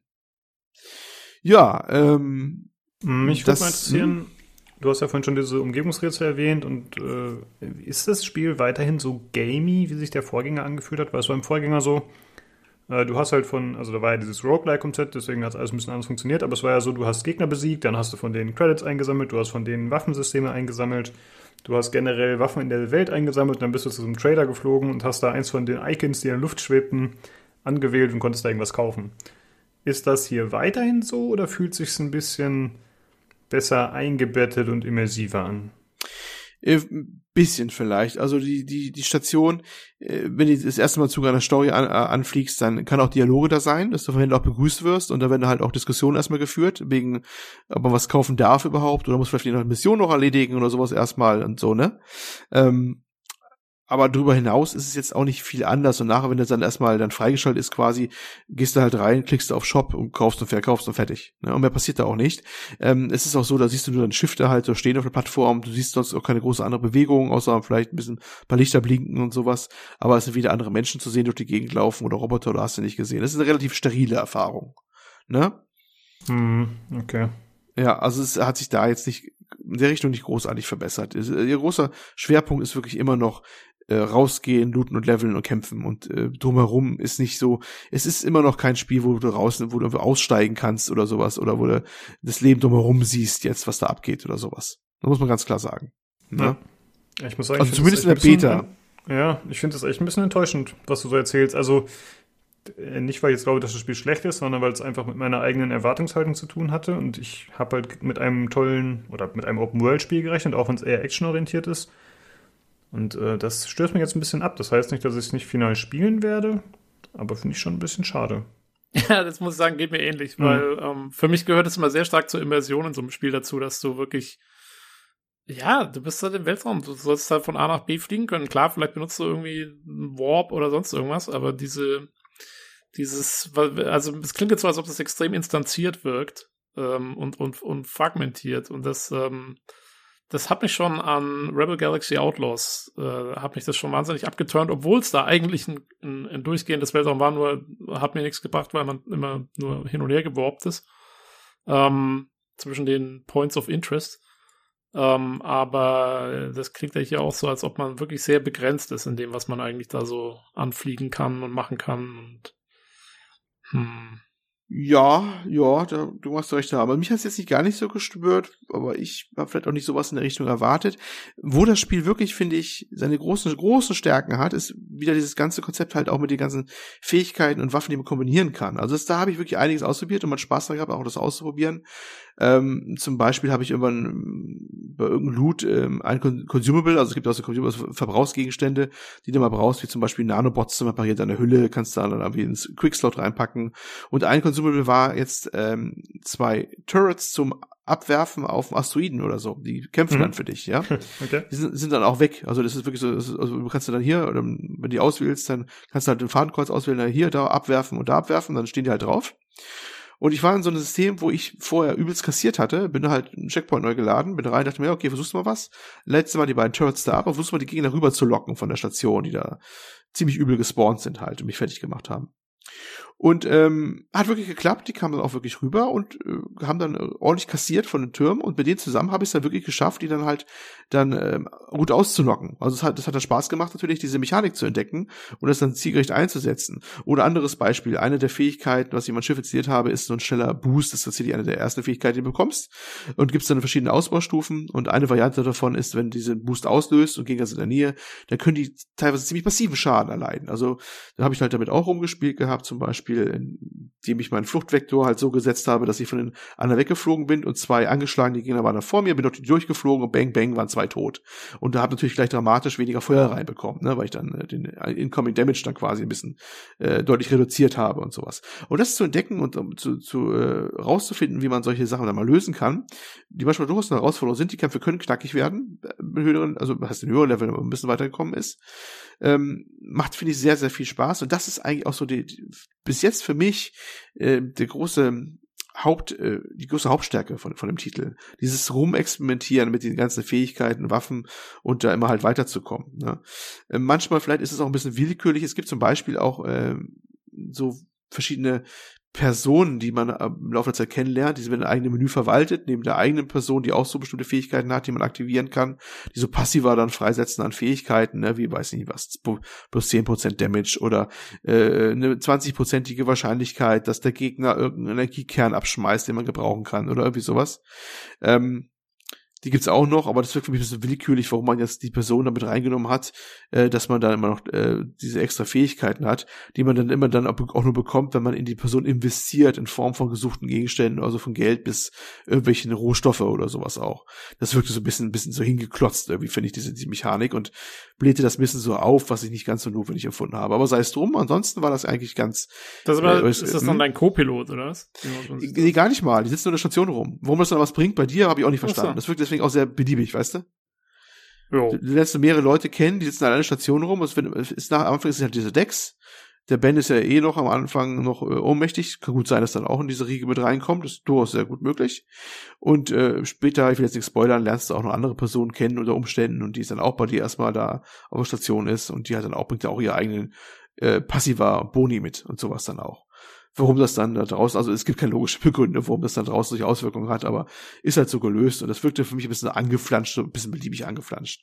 Aber die Kernmechanik. Naja, aber schau, ich meine, also es macht schon Sinn. Guck mal, ich, also ich kenne auch, zum Beispiel kenne ich jetzt äh, den Lukas, ja, ja. mit dem habe ich so auch nichts zu tun, aber okay. äh, ich krieg jetzt äh, inzwischen mehr äh, Likes auf dem auf dem Discord. Ja. Yeah. Ist es so? Weil Wunderbar. Weil, weil ich überhaupt erst äh, durch den Lukas davon erfahren habe, dass es sowas wie Discord gibt, aber ist ein anderes Thema. Wow. Ist du? Also es ist ja eigentlich eine, es macht schon Sinn. Eine, eine, ja, eine Lebenssimulation. Es ist eine Simulation, ich würde auch sagen, ganz klar. Naja, gut, aber das, das macht durchaus Spaß. Also dieses Rum, Rumfummeln mit den ganzen Stats und den ganzen Waffen und sowas und die auszuprobieren. Und äh, manchmal verhastelt man sich auch und hat irgendwie zwei Waffen die zu, zugleich drauf. Dann, ähm, jetzt habe ich zum Beispiel aktuell diese Kombination, da habe ich eine Waffe drauf, die ist relativ normal, hat so eine Energiewaffe, bum, bum, bum, bum. Und die zweite ist eine, die muss immer so irgendwie aufladen und feuert dann nur einmal. Aber äh, wenn sie dann trifft, dann gewaltig. Und das ist dann, der nennt sich auch Executioner, macht auch irgendwie Sinn, ne? Und wirkt hauptsächlich gegen Panzerung und nicht mehr gegen Schild. Schilde. Klar, was macht man? Man schießt erst das Schild runter, wechselt auf die zweite Waffe und haut dann einmal da ordentlich raus und sowas dann auch. Mit der, mit der, die dann ordentlich Damage macht nochmal. Oder du hast so eine ähm, Autocannon, die schnell feuert, eine Projektilwaffe ist, wenig Energie verbraucht vom Kern, was wieder ganz praktisch ist. Dafür brauchst du wieder ein bisschen so hochspult, bisschen hochfeuert wieder und dann so eine Anlaufphase quasi hat und sowas. So diese Details machen das durchaus sehr interessant, die zu kombinieren und auszuprobieren. Das, ist, das finde ich der größte, größte ähm, Pluspunkt mit in dem, in dem Spiel. Das macht wirklich Spaß. Also die Kämpfe, finde ich, machen Spaß. Für mich. Also die Kämpfe sind das große Pluspunkt. Ja. Ich Grafiken, habe ja? gerade ein wenig recherchiert. Mhm. Äh, zu Open World nochmal. Ja. Das erste Sternensystem Ceto, das Ceto, ja, wo du Ceto. spielst während der Early Access Phase, ist instanziert und ist quasi mhm. als Einführung gedacht. Und wenn man das verlässt, dann soll es Open World werden, steht hier. Bei GameStar ah, okay. vom 29.08.2020. Also ich vermute mal, dass das noch aktuell das, ist und das würde dann noch dazu passen, dass vorher immer von Open World die Rede war. Das kann sehr gut sein. Also ich habe auch gelesen gehabt durchaus, dass dann später halt ein anderes System kommt, das auch anders aussehen soll, noch was immer das heißen mag. Aber da bin ich halt noch nicht. Ne? Das ich weiß ich gar nicht, ob es in der, hm. der Close Beta mit drin ist. Ähm, dass das anders äh, sein kann. Es, also es kann gut sein, dass sich das weiterentwickelt. Weil bisher war das Spiel so schon so, dass es immer ein bisschen überrascht hat. Es hat sich immer was getan, je weiter du kamst. Ne? Also ich kann sehr, sehr gut vorstellen, dass sie dann im, im Zuge der, Weit äh, der, der, der, des Progress vom Spieler auch noch ganz andere Sachen einführen, dass sie anders spielt. Durchaus möglich, durchaus möglich. Ja. Okay, und später soll auch das Tutorial überspringbar sein, also wenn man es eben nicht spielen möchte. Und ich vermute mal, dass das erste Sterbensystem als Tutorial gedacht ist.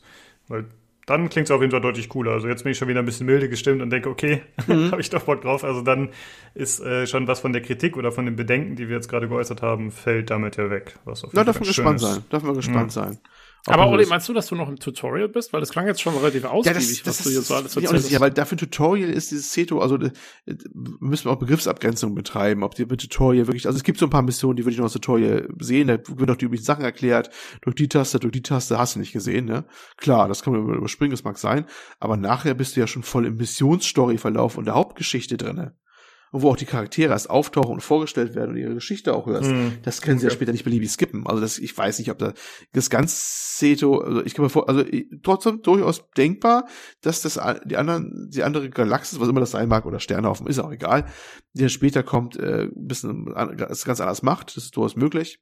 Aber ich denke nicht, dass das, äh, das ganze Seto jetzt als Tutorial oder sowas ist. Das ist ein anderes Gebiet halt, mm. das okay. wahrscheinlich auch wirklich zum Anfang ist, auch für den niedrigen Level. Das ist durchaus möglich, aber ja würde ich jetzt einschätzen, die Lage. Aber das ist eine unverbindliche Meinung von mir. Ne? Ja, gut. Gut.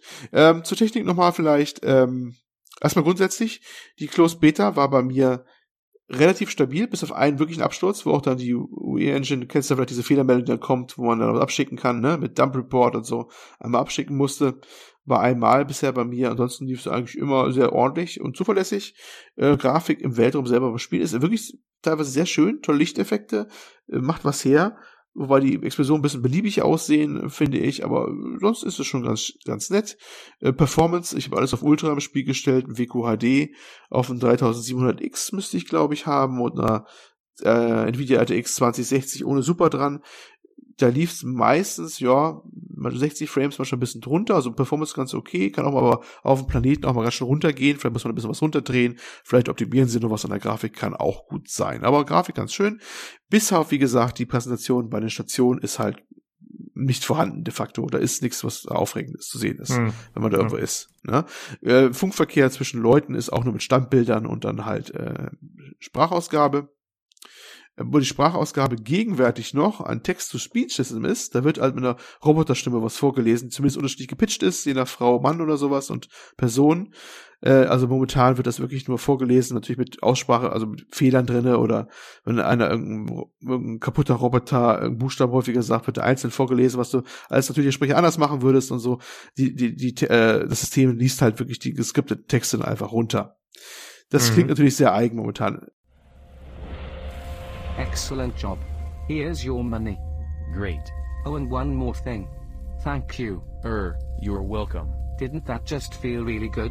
What do you mean? When the two Viper pilots came by to order the paint, the first one just barged in, slammed his money on the counter and made his proposition, while the other one began by asking if it was okay for him to dock here.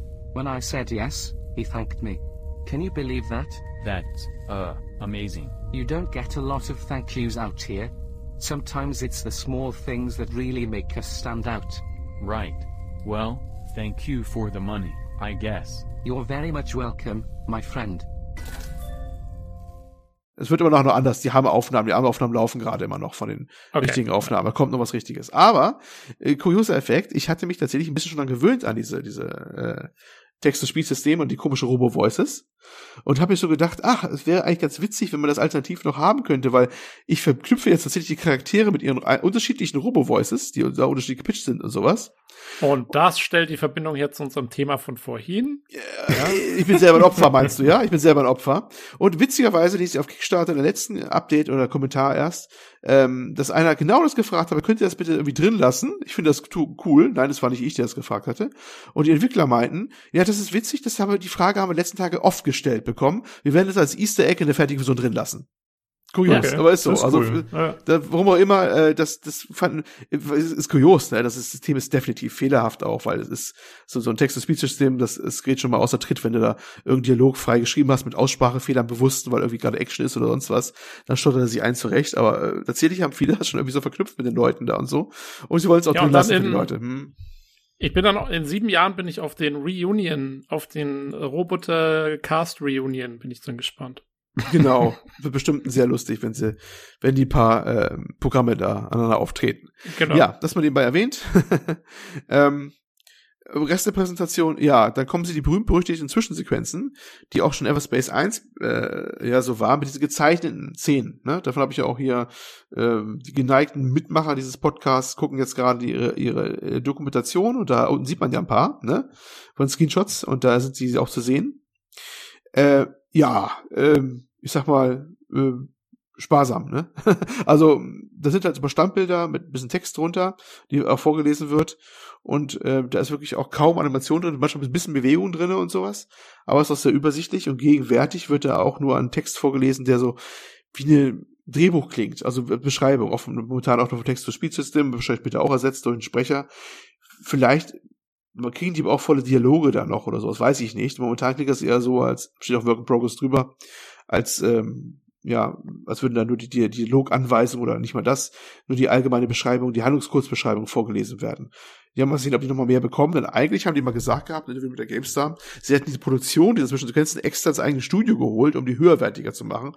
Bisher merke ich davon nichts. Bisher sind sie, glaube ich, so wie Teil 1, da waren es, glaube ich, auch so, ne? Wenn ich mich recht entsinne. Uh, das weiß ich ehrlich gesagt gar nicht mehr genau. Ja, nee, Teil 1 war auch, ähm, ja, sehr spartanisch in der Hinsicht, weiß ich auch noch. Ja, man merkt an, hm das Budget, glaube ich, ist nicht groß bei denen. Ne? Hm. Ich würde ähm, ganz gerne noch was äh, zur mhm. Optik sagen, bevor wir jetzt äh, weiter voranschreiten.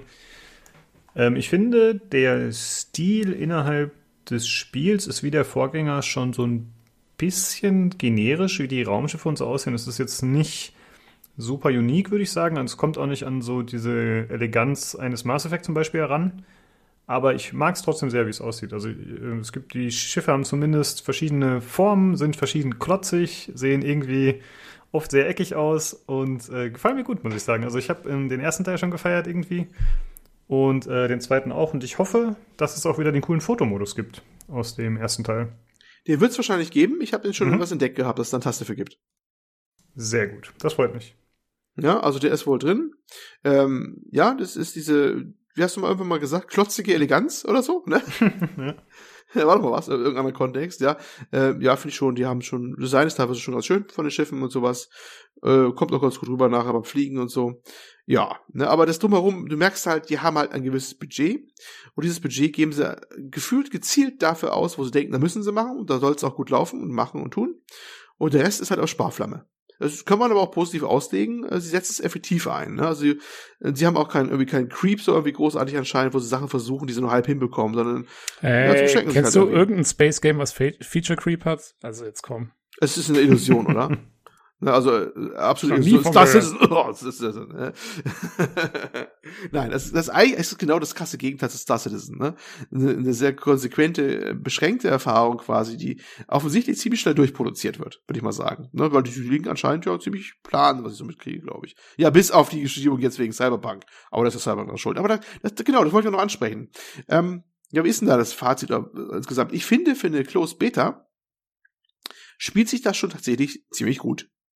Äh, sehr gut eigentlich sogar. Ich hatte sehr viel Spaß damit. Ich habe da einige Stunden diese Woche reingesetzt und hatte nicht das Gefühl, ein jetzt totalen Trümmerhaufen an Spiel zu spielen, wo du merkst, dass überall alles noch nicht fertig ist, sondern es gibt schon jetzt schon ein kohärentes Ganzes, finde ich durchaus und würde deswegen nicht behaupten, dass die jetzt verschoben haben, weil ihr Spiel noch nicht total äh, ne, gar nicht fertig ist oder sowas. Aber das ist schon ein, Early Access würdigen Zustand. Also äh, Early Access kommt ja wirklich alles Mögliche heraus und alle möglichen erbarmungswürdigen Zuständen und das ist eigentlich schon ziemlich ordentlich. Das kann auch ein Early Access äh, eigentlich sein. Also insofern glaube ich denen schon, dass die verschoben haben wegen Cyberpunk. Es ist ähm, ja macht schon in Richtung Sinn. Es ist nicht wegen dem Zustand von dem Titel, ne, weil dafür ist das so gut, behaupte ich einfach mal. Meine Meinung. Mir hat das Spaß gemacht, trotz dem ganzen Einschränkungen und sowas, aber die Tiefe des Gameplays vor allem, den ganzen Ausrüstungen und sowas, die überzeugt mich und macht eigentlich schon Lust auf mehr. Ich habe nur Sorge, dass äh, ich wieder gesettet werde, sobald die Vollversion draußen ist. Ja, äh, also muss ich auch sagen, was äh, für mich jetzt relativ beeindruckend klang, während deiner Berichterstattung hier, äh, war, dass es so klang, als ob das Balancing schon sehr gut ist. Was für so eine Beta ja eigentlich normalerweise so ein Punkt ist, wo man sagt, das wird als letztes gemacht oder so. Aber wie du jetzt gemeint hast, halt, dass du irgendwie, wenn du neue Mechaniken entdecken kannst, die es dir dann erlauben, eben äh, Gegner zu schwächen, so dass du sie dann doch besiegen kannst, was mhm. vorher vielleicht nicht ging oder so, das spricht ja eigentlich dafür, dass es eben dieses Schlüssel-Schloss-Prinzip schon ganz gut funktioniert. Ja, dass ja, du sagst, das, genau, das fand ich auch sehr gut. Äh, ob das immer klappt, weiß ich nicht. Nur ein Level gleich gut ist oder ob es vielleicht auch nur Zufall war, dass es hier gut geklappt hat, ich kann es nicht sagen. Aber da hat es gut geklappt. Das war eine sehr angenehme Erfahrung, weil ich war wirklich erst so, oh, ich weiß gar nicht mehr, wie ich weiterkomme. Äh, die Handlung ja. will, dass ich jetzt in diese, also die Handlung schrieb eigentlich vor, ich soll in diese, diese Gebiete jetzt gehen. Muss ich nicht. Ich könnte jetzt auch andere erstmal weiter grinden. Es würde auch gehen, ne? Aber muss da weiter. Aber mh, hm, ja, so gut Loot troppen jetzt die, die unterleveligen Gegner auch nicht. Und äh, habe dann immer versucht. Äh, und da habe ich halt überlegt gehabt, eine Strategie überlegt gehabt, mit, durchgeguckt, was ich in Waffen habe und an Fähigkeiten habe, ein bisschen umsortiert und dann habe ich die geknackt bekommen. Und das war natürlich ein sehr befriedigendes Gefühl, ne? Weil du gemerkt hast, ja. du brauchst das, du kannst es auch ausnutzen und es bringt auch was. Ähm, das fand ich schon nice. Ne? Also es war schon schon, wo ich dachte, ja, es ist schon ganz ordentlich. Ähm, was mich da gerade alles gestört hatte, jetzt wo es gerade einfällt, ist ein Punkt, den du bei auch bei Squadrons erwähnt hattest, und zwar die Zielauffassung. Du hast irgendwie gesagt mhm. gehabt, dass die äh, unter Fadenkreuz irgendwie dann gerne mal markiert werden oder sowas, ne? Ja, ja, also immer nur nach vorne und äh, ja. es war relativ umständlich, mal irgendwie das nächste Ziel zu markieren oder so, was ich, ich eigentlich gerade gebraucht hätte. Vielleicht, vielleicht ist es eigenes Unvermögen. Ich glaube, ich weiß gar nicht, ob das in Everspace einfacher geht. Ich habe es auch mal so gehabt, ich habe auch mal unter Fadenkreuz markiert und das ist manchmal die Pest, wenn du so Cluster an Gegnern hast, ne? Mhm. Und, und du willst vielleicht zum Beispiel, sagen wir so eine typische Drohne, wo ich weiß, die kann ich mit einer meiner relativ teuren Raketen, ferngesteuerte Raketen übrigens, es ist auch, Geld spielt auch eine Rolle und du musst immer gucken, was du da verschießt, das könnte teuer zu aufzufüllen sein. Äh, mit genau einer Rakete mal eben schnell aus dem Spiel nehmen, diesen Gegnertyp, dann kann ich den wirklich gefährlichen Gegner widmen. Aber fass den erstmal auf, wenn du so Cluster Gegner hast und das mit der mittleren Maustaste markieren sollst. Ich, aber da weiß ich oh. nicht, ob das äh, besser geht anderswo. Vielleicht ist es eigenes Unvermögen gewesen. Hoffe ich, dass es irgendeine Taste gibt, wo ich dann die gerne durchsteppen könnte.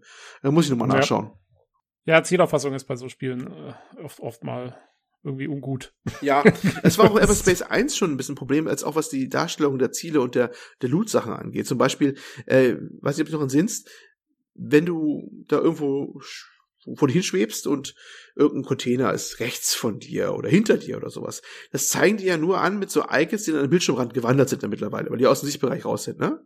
Mhm. So, da hängen diese Icons dann immer rum, manchmal auch so im HUD irgendwo, wo andere Anzeigen sind, die siehst du dann kaum noch.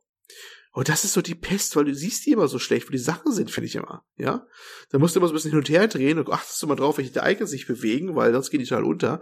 Da äh, hätte ich mir das klassische ähm, im Panel quasi ein Radar oder so, dann hätte ich dann besser gefunden oder sowas, als diese Lösung rein über die Icons, die dann manchmal doch sehr stark untergehen. Das war aber auch Teil 1 schon so. Ja, ja, dann musst du äh, Squadrons spielen, da hast du sowohl den Umgebungsradar als auch die Icons und die Icons sind riesige weiße Klötze, die du nicht übersehen kannst. Also, äh, also auch für mich geeignet sozusagen. Das ist beruhigend, Genau, auch, ja. auch, für ältere, auch für ältere Spieler geeignet, Olli. Das Alles ist Boomer in Space, ne? das könnte ja, Titel gefunden. Boomer in Space. Ja, der äh, Space Boomer. Boomer. Olli, der Space, Space Boomer. Boomer. Space Boomer. Virtuelle Neurotiker und Space Boomer. Titel gefunden. Ähm, ja, ich glaube, im Großen und Ganzen war's das. Ich war gut unterhalten. Ähm, ja, also Musik äh, stimmungsvoll, aber nicht, war nicht erwähnenswert bisher. Soundeffekte okay, das kann man noch abschließend sagen, ja. Und äh, mal gucken, wie das fertige Spiel dann mal so aussieht und was es dann so auf dem Markt so reißen wird, wenn es nicht gegen Cyberpunk antreten muss oder was anderes. Ne? Aber zumindest ein, ein, ein äh, durchaus erwähnenswertes Projekt von einem deutschen Studio, jawolligen, ähm, das immerhin ja sicherlich keine Großproduktion ist, aber das, was es tun wollen, äh, wollen wird äh, oder was es will, ähm, ja, finde ich schon ganz anständig macht. Ja, das als abschließende Worte vielleicht dazu. Ja, äh, eine Sache noch, ich hatte gerade nochmal auf der Steam-Seite geschaut, man kann tatsächlich eine Demo runterladen zu Everspace oh, 2. echt? Okay. Äh, hätte ich das bei Ghost vor dem Podcast, dann äh, hätte ich es auch mal ausprobiert. Oh ja, das hätte ich auch oh. gemacht. Äh, ja, haben wir leider verpasst, aber ihr, liebe Zuhörer, habt die Möglichkeit, äh, wenn euch das, was Olli und wir erzählt haben, neugierig gemacht habt, dann testet einfach mal die Demo, die Gratis-Demo. Genau. Gut. Fans schlagen zu, alle anderen spielen die Demo. Perfekt, genau. äh, ja, das war der große Spacecast und ich würde mal sagen, dann sind wir durch für diese Woche. Ein, ein kleiner Teaser vielleicht noch. Äh, nächste Woche geht's weiter mit äh, Wikingern, auf jeden Fall. Ähm, weil in drei Tagen kommt Assassin's Creed Valhalla raus, was ich mir besorgen werde zum Start. Äh, zumindest mit dem Ersteindruck. Ich weiß noch nicht genau, wie weit ich komme die Woche, aber äh, schauen wir mal. Ja, sehr gut, genau. Hm. Ja, in diesem Sinne, liebe Zuhörer, wenn ihr Kritik, Feedback, Fragen, Anregungen habt, gerne an uns senden. Entweder per E-Mail unter pcgcpodcast.gmail.com oder aber ihr macht das auf dem Discord, wo wir den Hörerfeedback-Channel haben. Da könnt ihr das auch gerne hinterlassen, wo wir uns immer freuen, wenn ihr da joint. Da laufen auch die Verlosungen. Und äh, zum Schluss nochmal der Battle-Aufruf. Wenn ihr Lust habt oder es euch nicht stört, dann folgt bitte unserem Twitter unter dem Handle podcastpcgc. Ansonsten äh, findet ihr den Link zum Discord überall da, wo ihr den Podcast hören könnt. Däumchen wäre ein Träumchen. Ich, ich, ich, ich dachte jetzt, äh, du sagst Battle-Aufruf und äh, es kommt wieder hier, wir sind besser als Gronk. Ja, das haben wir ja schon etabliert. Das war jetzt meine Erwartung. Ja, ja, ich verstehe. Ja, gut, äh, dann äh, vielen Dank fürs Zuhören und schaltet gerne nächste Woche wieder ein. Äh, ja, schöne Woche. Macht's gut. Tschüss. Tschüss.